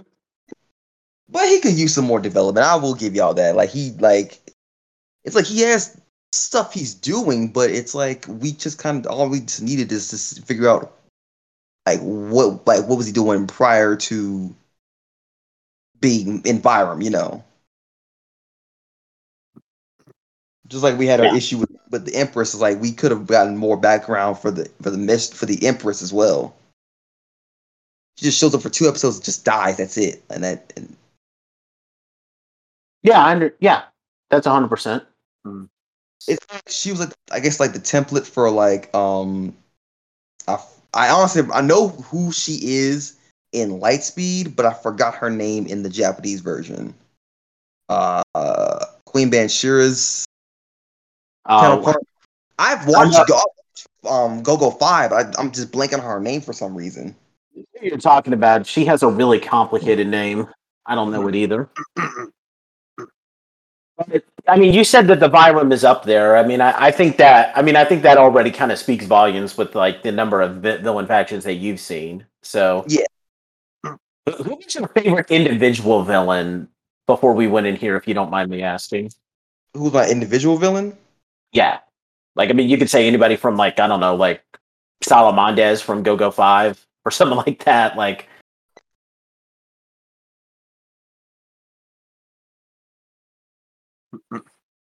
Like overall, uh, like overall Sentai, like doesn't matter which Sentai I'm talking about referring to. Yeah, it doesn't matter. I mean, you could say someone like Gogol from Pure Uger, or um, I don't know, uh, like whatever the vampire people were called from Magiranger. Like, j- just tell us who your favorite is. Hmm. Definitely enter. Definitely enter. Okay. Oh, yeah, would you put Gray in your top five now? Because I think we can all uh, agree that Gray is like the best villain from this He Sentai. So- he already earned his spot. Like he's literally in the the uh, the round table of Black Air Force energy. Oh, okay. Like, That's great. how, how like significant he is. In case people are wondering, Black Air Force Energy is just like a little. It's like it's like a funny like uh thing that like we that most people just bring up like just the fact that how how badass someone is or whatever. That's all that is.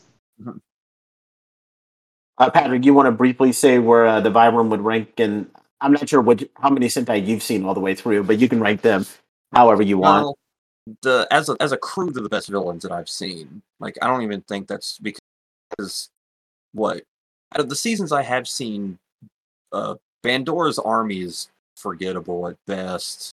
Um, the BDSM I think guys, you're giving them a compliment by calling them forgettable. yeah, I know, right? The BDSM guys from Dairanger were stupid. Like I, I literally It was don't. God. I, I I mean, the leather fetishes. Yeah, that- yeah, I hate those guys.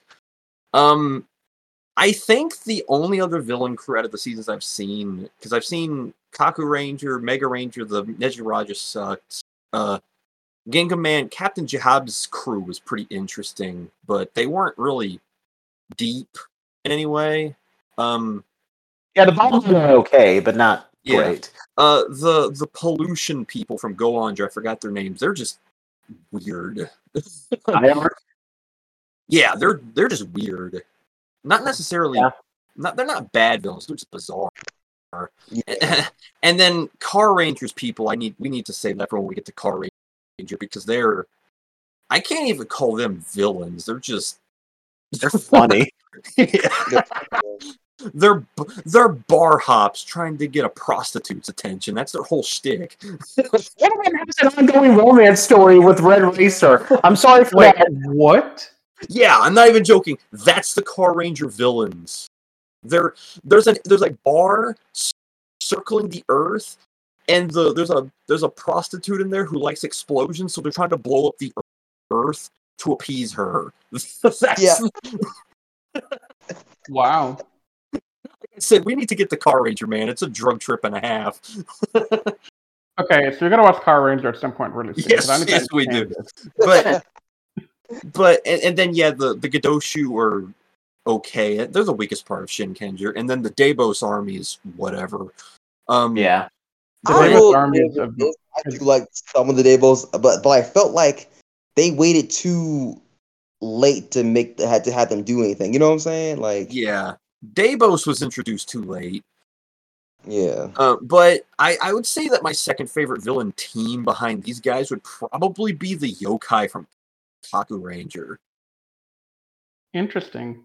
Mostly, Yeah, the yokai are entertaining. mostly because Gasha Skull is an amazing villain. Like, holy cow!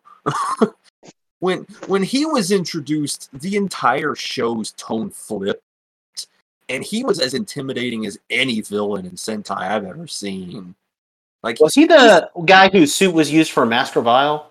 no, he's the guy who was Rito. Oh, right. Yeah, yeah. Now I remember. Yeah, for those of you who have never seen Kaku Ranger, uh, Rito's counterpart, Gasha Skull, is the complete opposite of Rito. He is Yeah, he is he's dead like really serious. frightening. Yeah, he is. Yeah. Like you know how how you guys feel about Tranza. Gasha Skull is right on his level in terms of intimidation. He is. Yeah. Very He I is, think- a, he is amazing. I And think then, uh, what Nathan said earlier, Patrick. Right? yeah, Where um they upped the darkness in that Yeah, yeah, season yeah. because Yeah, this man. and and iron and unironically, it's when ironically it's when Skull was introduced. Right when he was introduced, and then Daimao when he finally got uh introduced into Kaku Ranger, he did what I liked that the Vyram did, and he was very hands on. He didn't send any monsters in. He fought the Kaku Ranger directly a handful of times. Mhm. So, and that's probably the reason why I like the Vyram because I legitimately forgot they had foot soldiers half the time because they were fighting the Jetman themselves most of the time. Yeah, And- exactly. You don't see that from villains in Sentai too often. Nope. And like Gray, yeah, like I, I'm, I'm so glad that everybody else likes Gray as much as I did. He's he's my he's been my favorite individual villain for a long time, and he still is. And then I would probably put Gasha Skull number two behind him. Um, but that- I think we can all agree that Gray is like a top five at the very least. yeah. Oh, yeah. But it also doesn't help that, like I said, all the Sentais I've seen have kind of had middling villains at best. Like Yeah. I would probably have to put the Nezirejia at three. Because- To be fair, I've seen a bunch of other Sentai too, and I can't like aside from this and uh, maybe the go- yokai. I, I mean, there are some villains that I think are cool here and there, but I don't think any of them can really. Well, okay, maybe Volt from Live Man, but you know, I'll see what you guys think when we do review that Sentai. But aside from that, well, the Gozma from Changeman are somewhat interesting, but they're but they also have issues. But I would probably still say that like I haven't seen many that can really compare to the Vyram. and then I, I guess I have to throw in this one, even though I hate Ohranger with a passion. I think Prince Sprocket is an interesting villain. You mean they the Prince Sprocket's counterpart in Ohranger, right? Yeah, whatever. What was his name? Um, I can't His- remember. because he was Prince Sprocket, and then he got upgraded into what was uh, Gasket. gasket and because those were the same character in Ohranger. Uh, because when he got upgraded into his king form, uh, Ohranger got back on track for like the last fifteen or so episodes.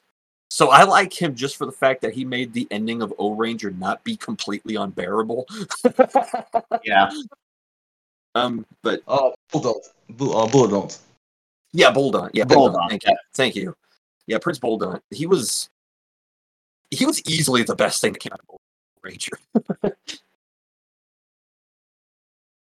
I, I think the last bit, uh, we don't have to, you know, we've been discussing characters like, uh, okay, first of all, I do have something in the outline here to talk about Aya, but we don't really have to talk about her. She's kind of a boring mentor. Um, Dude, half the time I forget Aya exists. yeah. I liked Um, her energy, but yeah. that was it.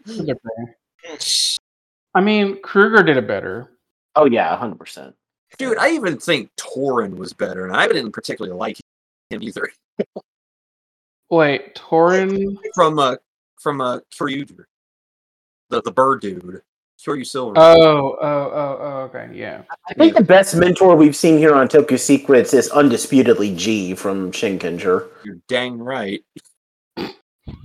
Um, the more I think about it, I don't think I've seen a mentor but I like more than Jii. The more I think about it, like I did used to say Aya just because I had Jetman bias, but looking at it now, uh, when I'm older and you know I can look at this without having to feel like I have to praise Jetman at every point. I Jii is undeniably the best mentor that I've seen, and I've seen quite a few Sentai, by the way. So I think I would even say that he's better than someone like Doggy Kruger from Dekaranger, not not the SPD Kruger, the Dekaranger Kruger. Because like what Rich said, like Jii is like Iroh from uh, Avatar. Yeah, the only Yeah. yeah. the only other one next to Jii that I can think of that I actually liked was uh, the mentor from Dairanger. I kind of forgot his name off the top of my head. Master Kaku. Yeah, Master Kaku. Only not necessarily as a mentor, but his role in the story was Yeah. interesting. And then the ending ruined everything. But Yeah. I mean, I mean, there are some mentors that are okay here and there. Like, I don't mind Doctor Kubota from Mega Ranger. I mean, he's okay. Um, yeah, he wasn't that interesting. Suka from Aba Ranger was cool, but I just, not. he this, this, he's not very interesting, but Moke was Oh, lovable. the tree. Yeah, just, just Tree from Ginga Man. I like him. Yeah, he was cool. Um, but yeah, we don't have to talk much about Aya. She was pretty boring. Um, I I think so. We kind of we've all established what we think of with each of these Jetman characters. And we we all literally just agreed that we think Guy is probably the undisputed like number one green slash black Sentai Ranger, unless somebody Yeah. else want, unless somebody wants to say otherwise. Um, where I want us to briefly, we don't have to go into like lengthy discussion on this, but we can briefly say we're the other four Jetmen among their colors. Uh, we'll start with Ryu, and I'll say it briefly. I used to say Ryu was number one because I used to have Jetman bias, but I would still put Ryu in my top 10, but he's not better than Marvelous or Takeru. I used to say that he was, he's not. Um, I would still put him in my top 10, probably the bottom of the top 10, but top 10 nonetheless. What, what about you guys? He's really mid. Like, I, I get a feeling as I watch way more Sentai, he's gonna fall off the top ten. But for right now, he's bottom top ten for me. Uh, Patrick? Um, yeah, I like the dynamic of him being the the perfect Boy Scout that gets broken, but I don't think they really did enough with it over the long run of the season. Like I would Yeah. probably I would probably put like Shinken Red is like my favorite Ranger ever, so of course he's on top. Um and then I, I shoot like Mega Red was better than him, Ginga Red is better than him, Gokai Red is better than him. I would probably even uh, say that uh, Ninja Red is better than him. Like he he's good, but Oh, yeah. Yeah, I like Sasuke better. yeah, Sasuke, Sasuke is yeah. Um, like he he's a good character, but there's just better Reds out there. and uh, Anthony? I have to agree with Riz on this one. Uh, he's pretty mid to me. Like, I mean, he's not wrong. He's not a bad red. It's just he's not my favorite. Okay. Uh, for Raita, uh, we've already talked about what we think about with Guy, so we can just skip right to Raita. Um, you know, I'll I'll start just by saying, uh, okay, it's kind of difficult because uh, my favorite Sentai Yellow overall is probably still Kotoha from uh, Shinkenger. As Um, it should be. if I'm talking about yellows from like, of course, Riz.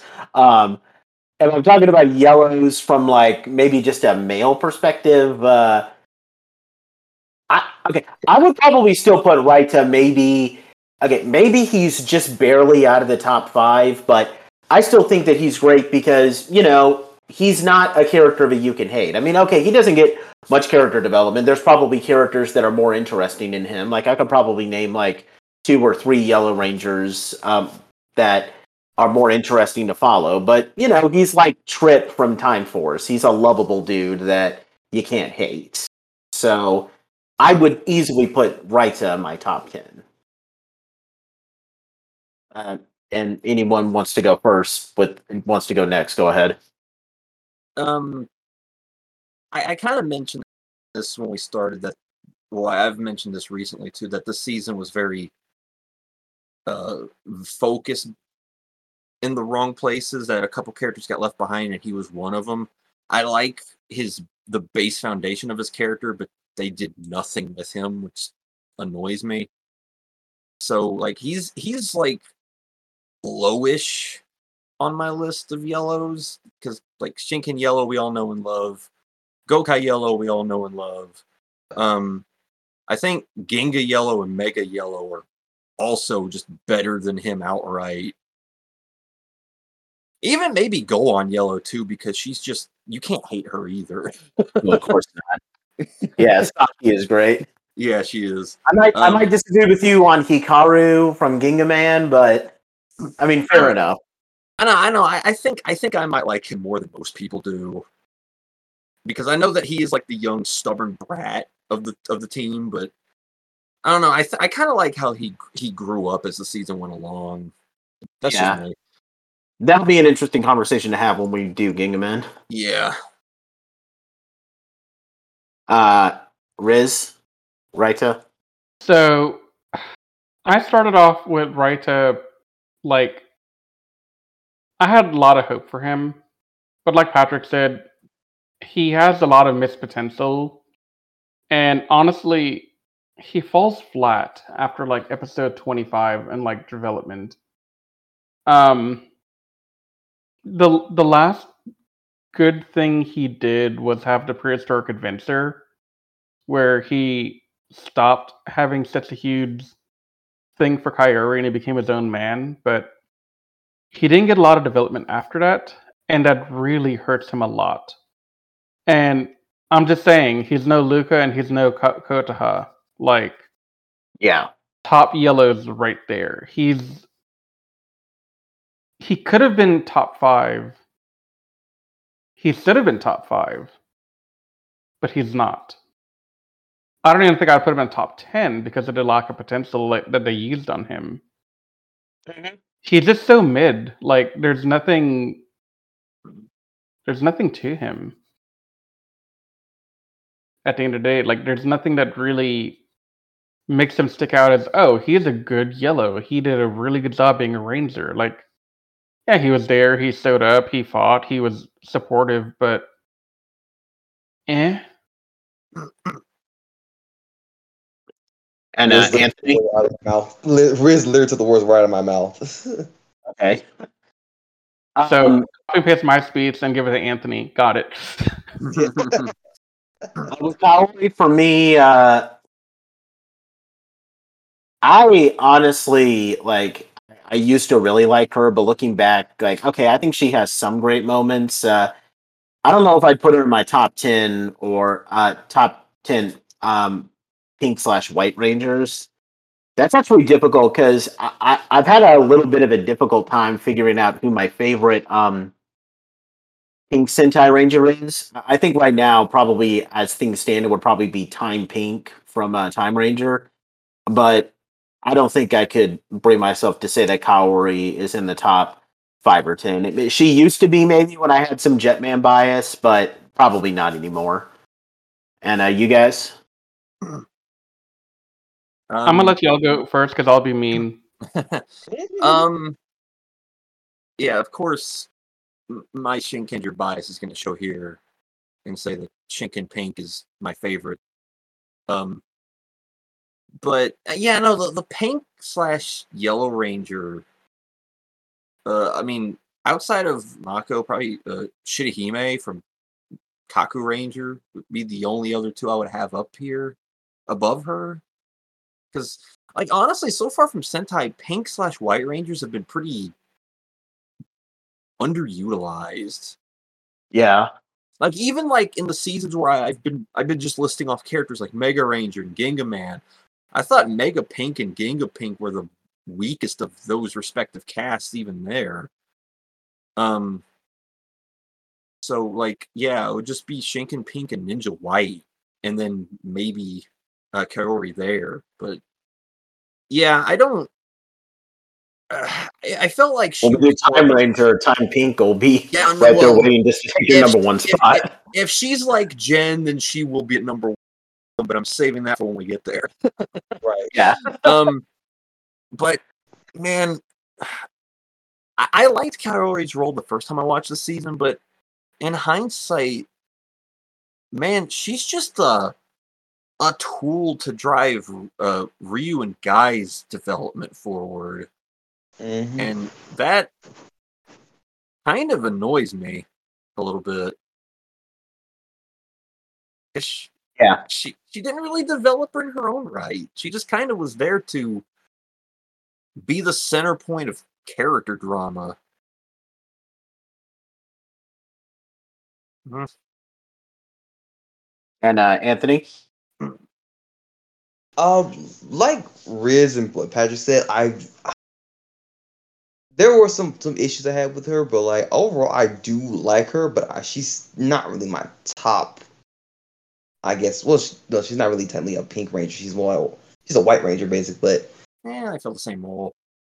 yeah, but like In the same way that we kind of, you know, rank Guy among both black slash green, you know, we rank Kaori with like pink slash white. yeah, I think the better way to put it, Anthony, is she fills that role of um, the more feminine, the more uh, calm and typically the voice of reason in a Sentai team. Yeah. Look at IHAM, look at uh Shinken Pink, mm-hmm.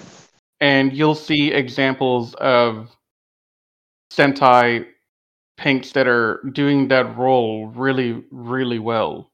Yep. hmm But but that's not something you see here, is what I think what you're trying to say. yeah. Uh, where would you put uh Oh, sorry, Anthony. I didn't realize you weren't finished. Go ahead. It's just I don't know. I think she's good for the story. That's that's really what I have to say. If she wasn't in the story, then it wouldn't work.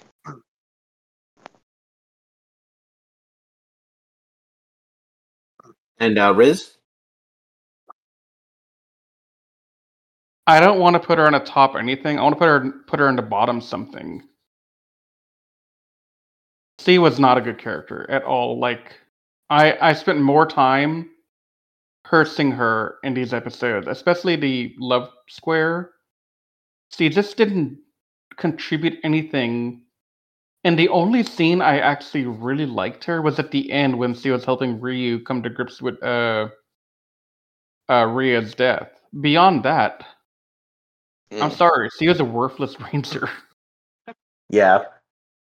I mean, what's So- funny is that th- there's a lot of uh, scenes I've noticed in this rewatch where she doesn't like.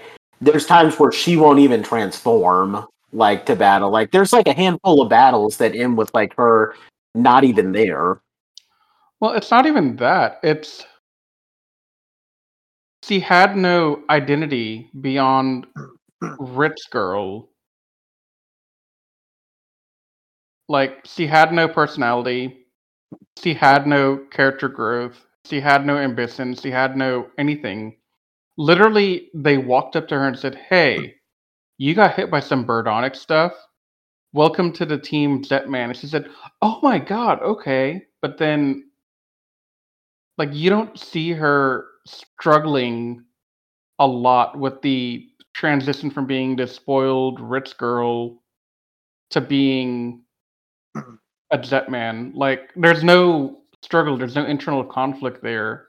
We're just focused on the fact that guy wants to tap that and ryu doesn't want to tap that but c wants to tap him. And it's literally all about the hormones here and i hate it. Oh, and Raita wants to tap her as well, but that's a whole other thing. That yeah, that right there actually is one reason I put Raita lower on my list. Is because the development he did get was really bad development. Yeah, fair enough. Um, but no, Kyuri. I'd rather talk about bottom l- bottom of the pack rather than even trying to place her in any top list because she doesn't belong in any of that. Oof. Yeah, fair enough. Uh, finally, just a, this is going to be the easiest one for me uh, with Akko. You know, I'm actually going to go off what Riz said um, last time. Even when I had Jetman bias, Akko never did it for me. I don't think I would be so mean as to put her in the bottom, but she is nowhere near the top for me. So, uh, uh, she's not even my favorite female Blue Ranger. That would probably be Urara from uh, Magiranger. Um, but uh, yeah, um, Akko is nowhere near the top for me. Uh, what about you guys? Just to wrap up uh, Ranger placement. yeah, she's. I mean, when you have other blues like Shinken Blue, Mega Blue, Ginga Blue, Okay, Blue. get Gokai Blue, shoot, even Kyoryu Blue. Yeah, Kyoryu Blue is at least entertaining. Yeah, he is. From uh Nossan, you mean? Yeah. Yes. Yeah, Nossan's a lot better than her. Yeah. Um, she just she's had some s- uh, steep competition here, and for being like the other character that was left behind, uh, I, I I like her role on the team as kind of being the energetic motivator, but that wasn't really utilized worth a crap either. So she's, I, I would probably say she's the lowest, the worst character of the five from the season, pretty easily. Yeah, there's no contest with that. Yeah. Because Uh, what about this, Anthony? Because at least Kaori had something going on for her. Akko doesn't have a, a, a story. Like she's just there. Okay, Riz's hot take incoming. You ready? Mhm. I'd rather Akko's lack a story than the story we attempted to get out of Kyuri. Oh, No, I- Okay. I understand. fired. I I'm under- being. I'm being generous, mind you, because I, 'cause she's not doing it for me. Uh, I, I can I can see your point. Sometimes it's better to have a character who isn't written at all than to have one that's written poorly. So Yeah. I, I can understand your point of view. Yeah. So I think to wrap this up, just with Jetman in general. Um, I did want to talk about Akko for like one second though. I didn't get to. Sorry about that. I didn't realize that. Um, Akko is very mid-level. Like she's not terrible. She just didn't get utilized at all. She suffers in the same way that Raita does. She's Mhm. not terrible. She's just not good. So, I would say that she has a passing grade, but that's not really saying a lot. Which is not what's something I can say for Kyrie. Go ahead, Nate.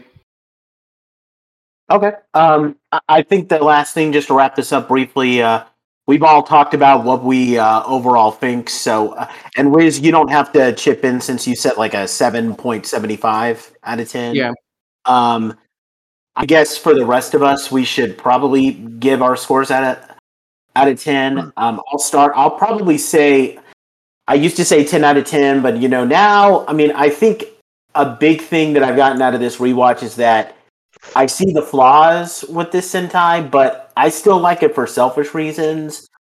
It might challenge me to say what my favorite is. Again, I might say Shinkenger. I do think Shinkenger is probably better than this technically. Um, I would probably still give this like maybe an 8.9 out of 10. I see the flaws that you guys are talking about, but I still love it for personal reasons. Um, I, I love the parallel here, Nate. I just have to comment that real quick. what's that? You and I. So your reaction at the end is what my reaction was at the end of Shinkenger, except I was saying on a technical level, Shinkenger is better than Gokai, but I still love Gokai, and that's my favorite one, hands down, for my own selfish reason. Yeah.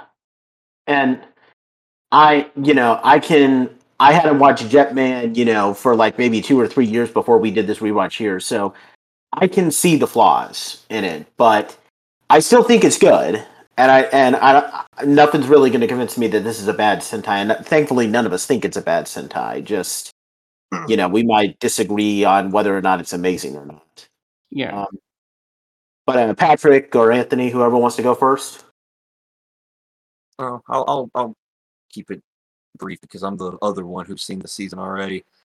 Um, going into this because after I watched the season the first time, I was like, it's on par with Shin Shinkenger. But as time went along, like I kind of separated the two seasons because the things Shin Shinkenger did right are a lot of the things that Jetman did wrong. And now rewatching this season, I, it's it fell off for me a little bit, like like to the point where I think I might like Kaku Ranger and Ginga Man a bit more than this season. So I I like had it- Ginga Man a little bit more too. Actually, I really love Ginga Man. Ginga Man is amazing, especially for those of you who like Lost Galaxy. Go watch Ginga Man, please. Please. I heard Ginga Man has Lost Galaxy done right. oh no, Ginga Man is Ginga Man is so good. Like I want to watch that just because we need to give that season more love. Um, I'm down. Yeah, but like I, probably going into this, I had it sitting as a nine based off of my lingering thoughts from my first watch through. But man, it's fallen down to like a seven, six and a half, maybe. Like it's insane how a second watch through can either enhance or ruin your perception of a season. And man, I, it is not good the second time around as as good as it was the first time. You know, hearing you and Nathan say that, I kind of don't ever want to watch Jetman again. Then like like to be honest, it's only really effective the first time you see it. Because my it- opinion's already where you guys are now, and I've already just watched it for the first time.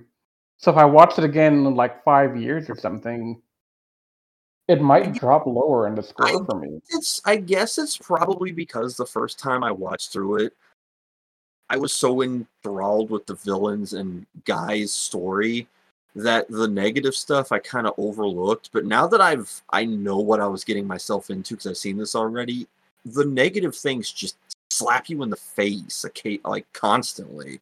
Yeah. I still think the pros outweigh the cons here, but this it's not my second favorite Sentai like it was going into this. Yeah, I think Patrick and I both had a similar experience with this. Now, one question I want to ask y'all, and this is my selfish um, Riz question of today.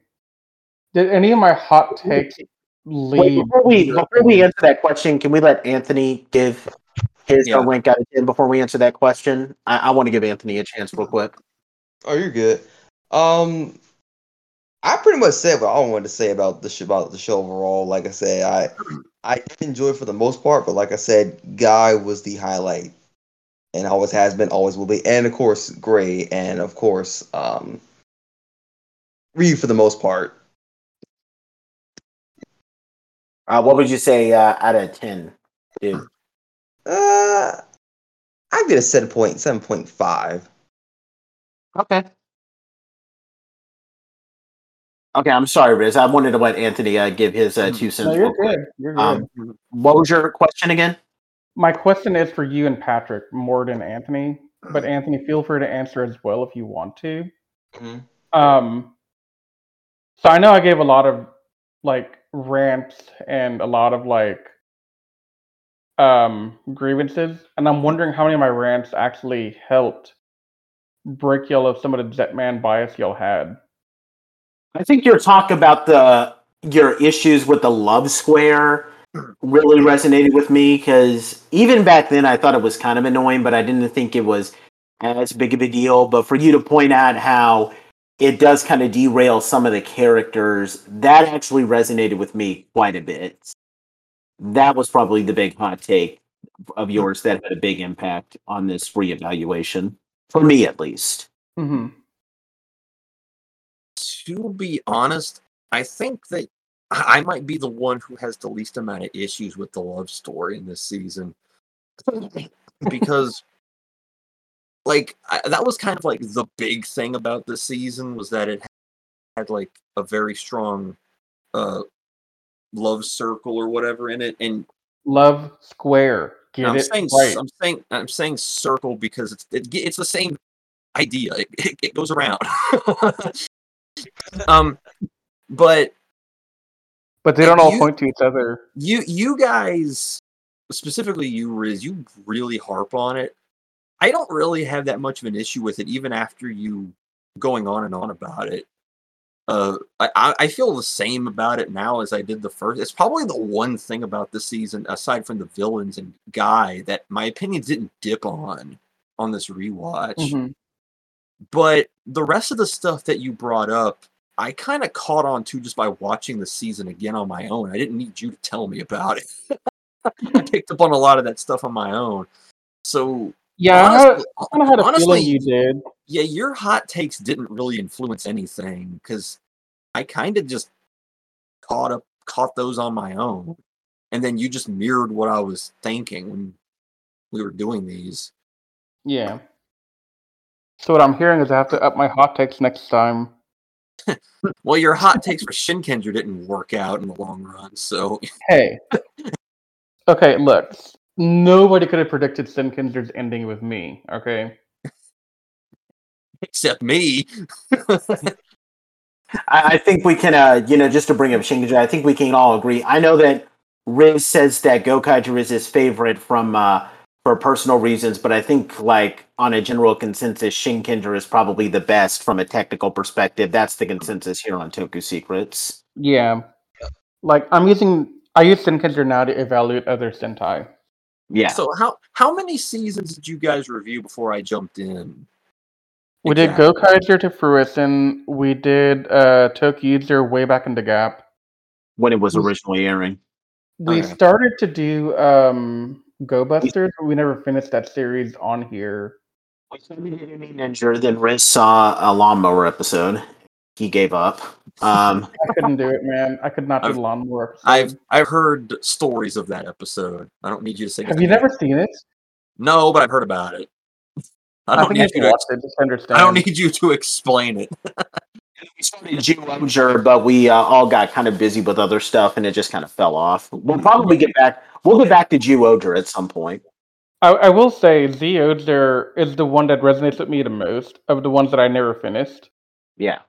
Um, that was the one that I want that I wanted to say would have entered my top five at the very least Mm-hmm. So I because so, Z is that good. so the reason I asked that question is, out of all the seasons you guys have reviewed for this, would you consider Shinkenger the best season? Yes, Yeah, I would say right now. technical level, yes. Our favorites may differ though. Well, I mean, like favorite versus what you think is the best. Yeah, it can be different. Yeah, Yeah. So no, You would Think have- is definitely the best. Patrick, would you accept it if somebody said that like something like Gingaman was better than Shinkenger? if someone told me that they thought Ginga Man was better, I honestly wouldn't blame them because Ginga Man is, it's. 'Cause Eight. I might lean a little bit toward that, to be honest. I mean, yeah, it, it's it's an A tier Sentai for sure. Like, Yeah. you're, you're not going to convince me that Ginga Man is better, but if you say it is, I I I will I wouldn't question you for a second. Now, one thing just to reiterate, Nate, what was your favorite red? Um, I mean, it used to be Ryu, but uh, funnily enough, even like even like a couple of months before this rewatch, when I was reevaluating, I actually did say that Takeru was better than Ryu. Like I had Takeru was number one and Ryu was number two. I would probably put Ryu at the bottom of number ten, but I think I can officially say like with how my mindset is like firmly set in place right now, I would probably say Takeru was always my favorite. Mm-hmm. Um, Would he number two would No, go ahead. Where, where would is Takeru? Because I know Riz is going to say marvelous, but would Anthony and Nathan? Would you two put Takeru as like the best red? I That's would. what I just said. I, I absolutely Yeah. would. Yeah, I know you. I know you just said that, but okay. So, but Yeah, Ri- Riz, is, Riz, Riz is, as me, Riz is yeah, going to be. Riz. So, but I mean, well, then let me ask: favorite versus best. Do you think Takeru was a better character than Marvelous? Yes, I think I think he had a better storyline um, overall, and that made him a stronger red, in my opinion. Mhm.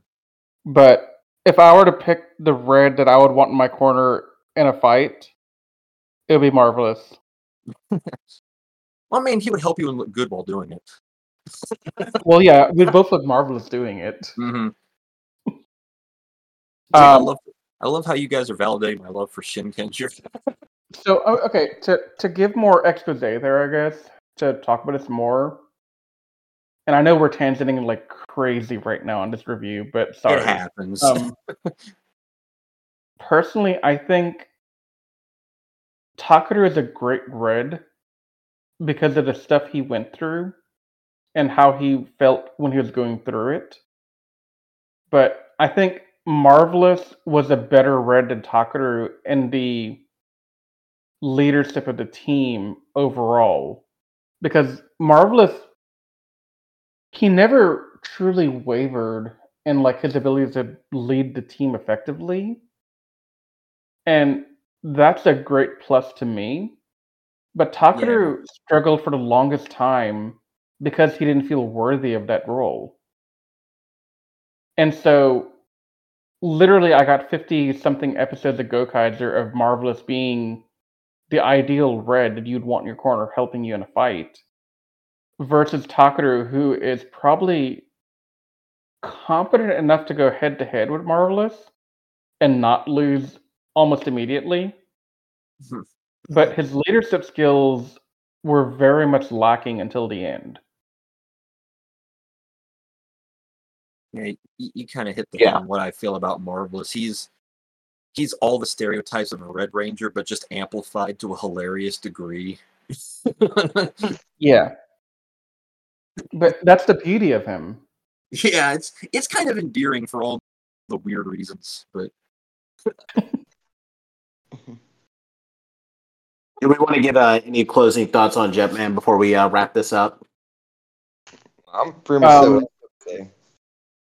I will I will give one last closing statement. Despite all of my hate I gave Jetman for the Love Square and for uh Raita and Ako getting safted on character development and the assortment of other complaints I had throughout, I'd still recommend if you're a Super Sentai fan and you're looking for something to watch, Jetman is something you have to watch once as a fan mhm.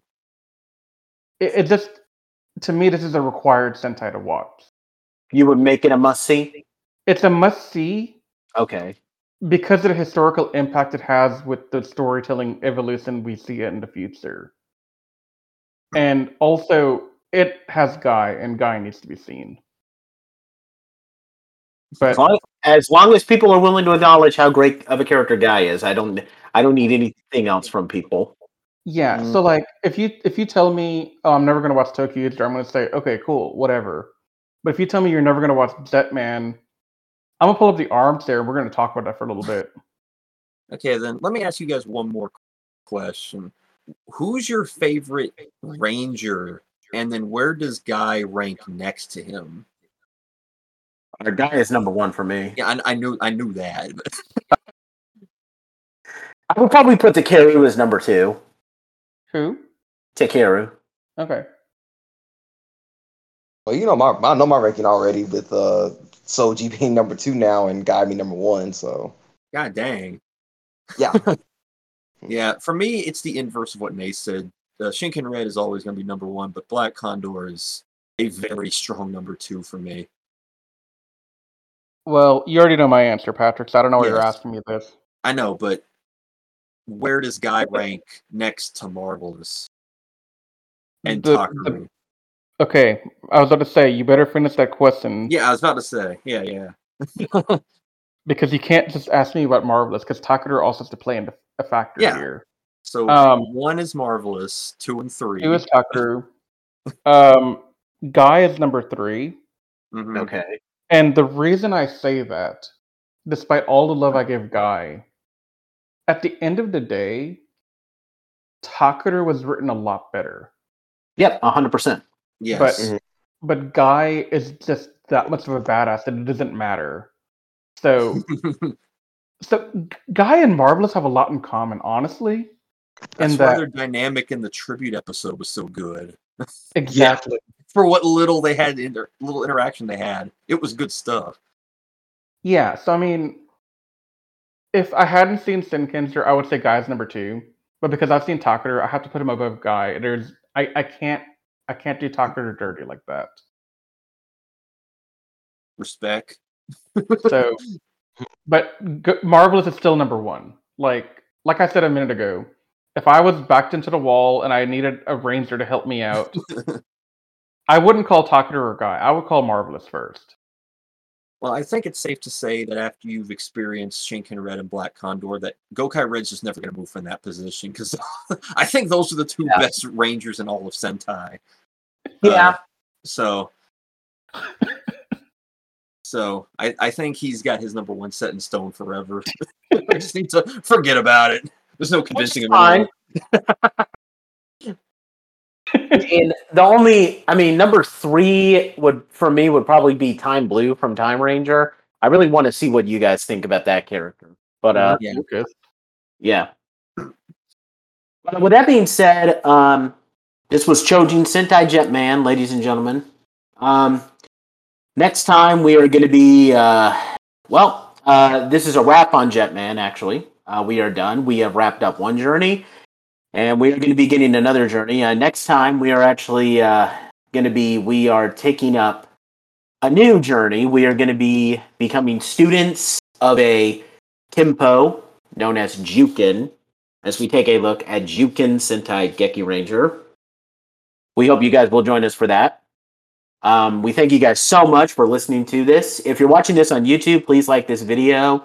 Uh, if you've seen Jetman before, please uh, give your thoughts on Jetman. Um, please follow us on animesecrets.org and all of our social media pages like Twitter, Facebook, and Instagram. Um, we appreciate those who are listening to us on Spotify and iTunes. Once again, we thank you guys so much for taking the time to listen. Um, if you haven't watched Jetman, please um, please watch it. If you don't want to watch it a second time, that's fine because as this segment has revealed, watching it a second time might have some negative effects, but it's still a great Sentai. Um, we thank you guys so much for listening. We will see you guys la- um, next time. We are making our final flight before we land and begin our new journey as Juken students. But until that time, guys, we will see you later.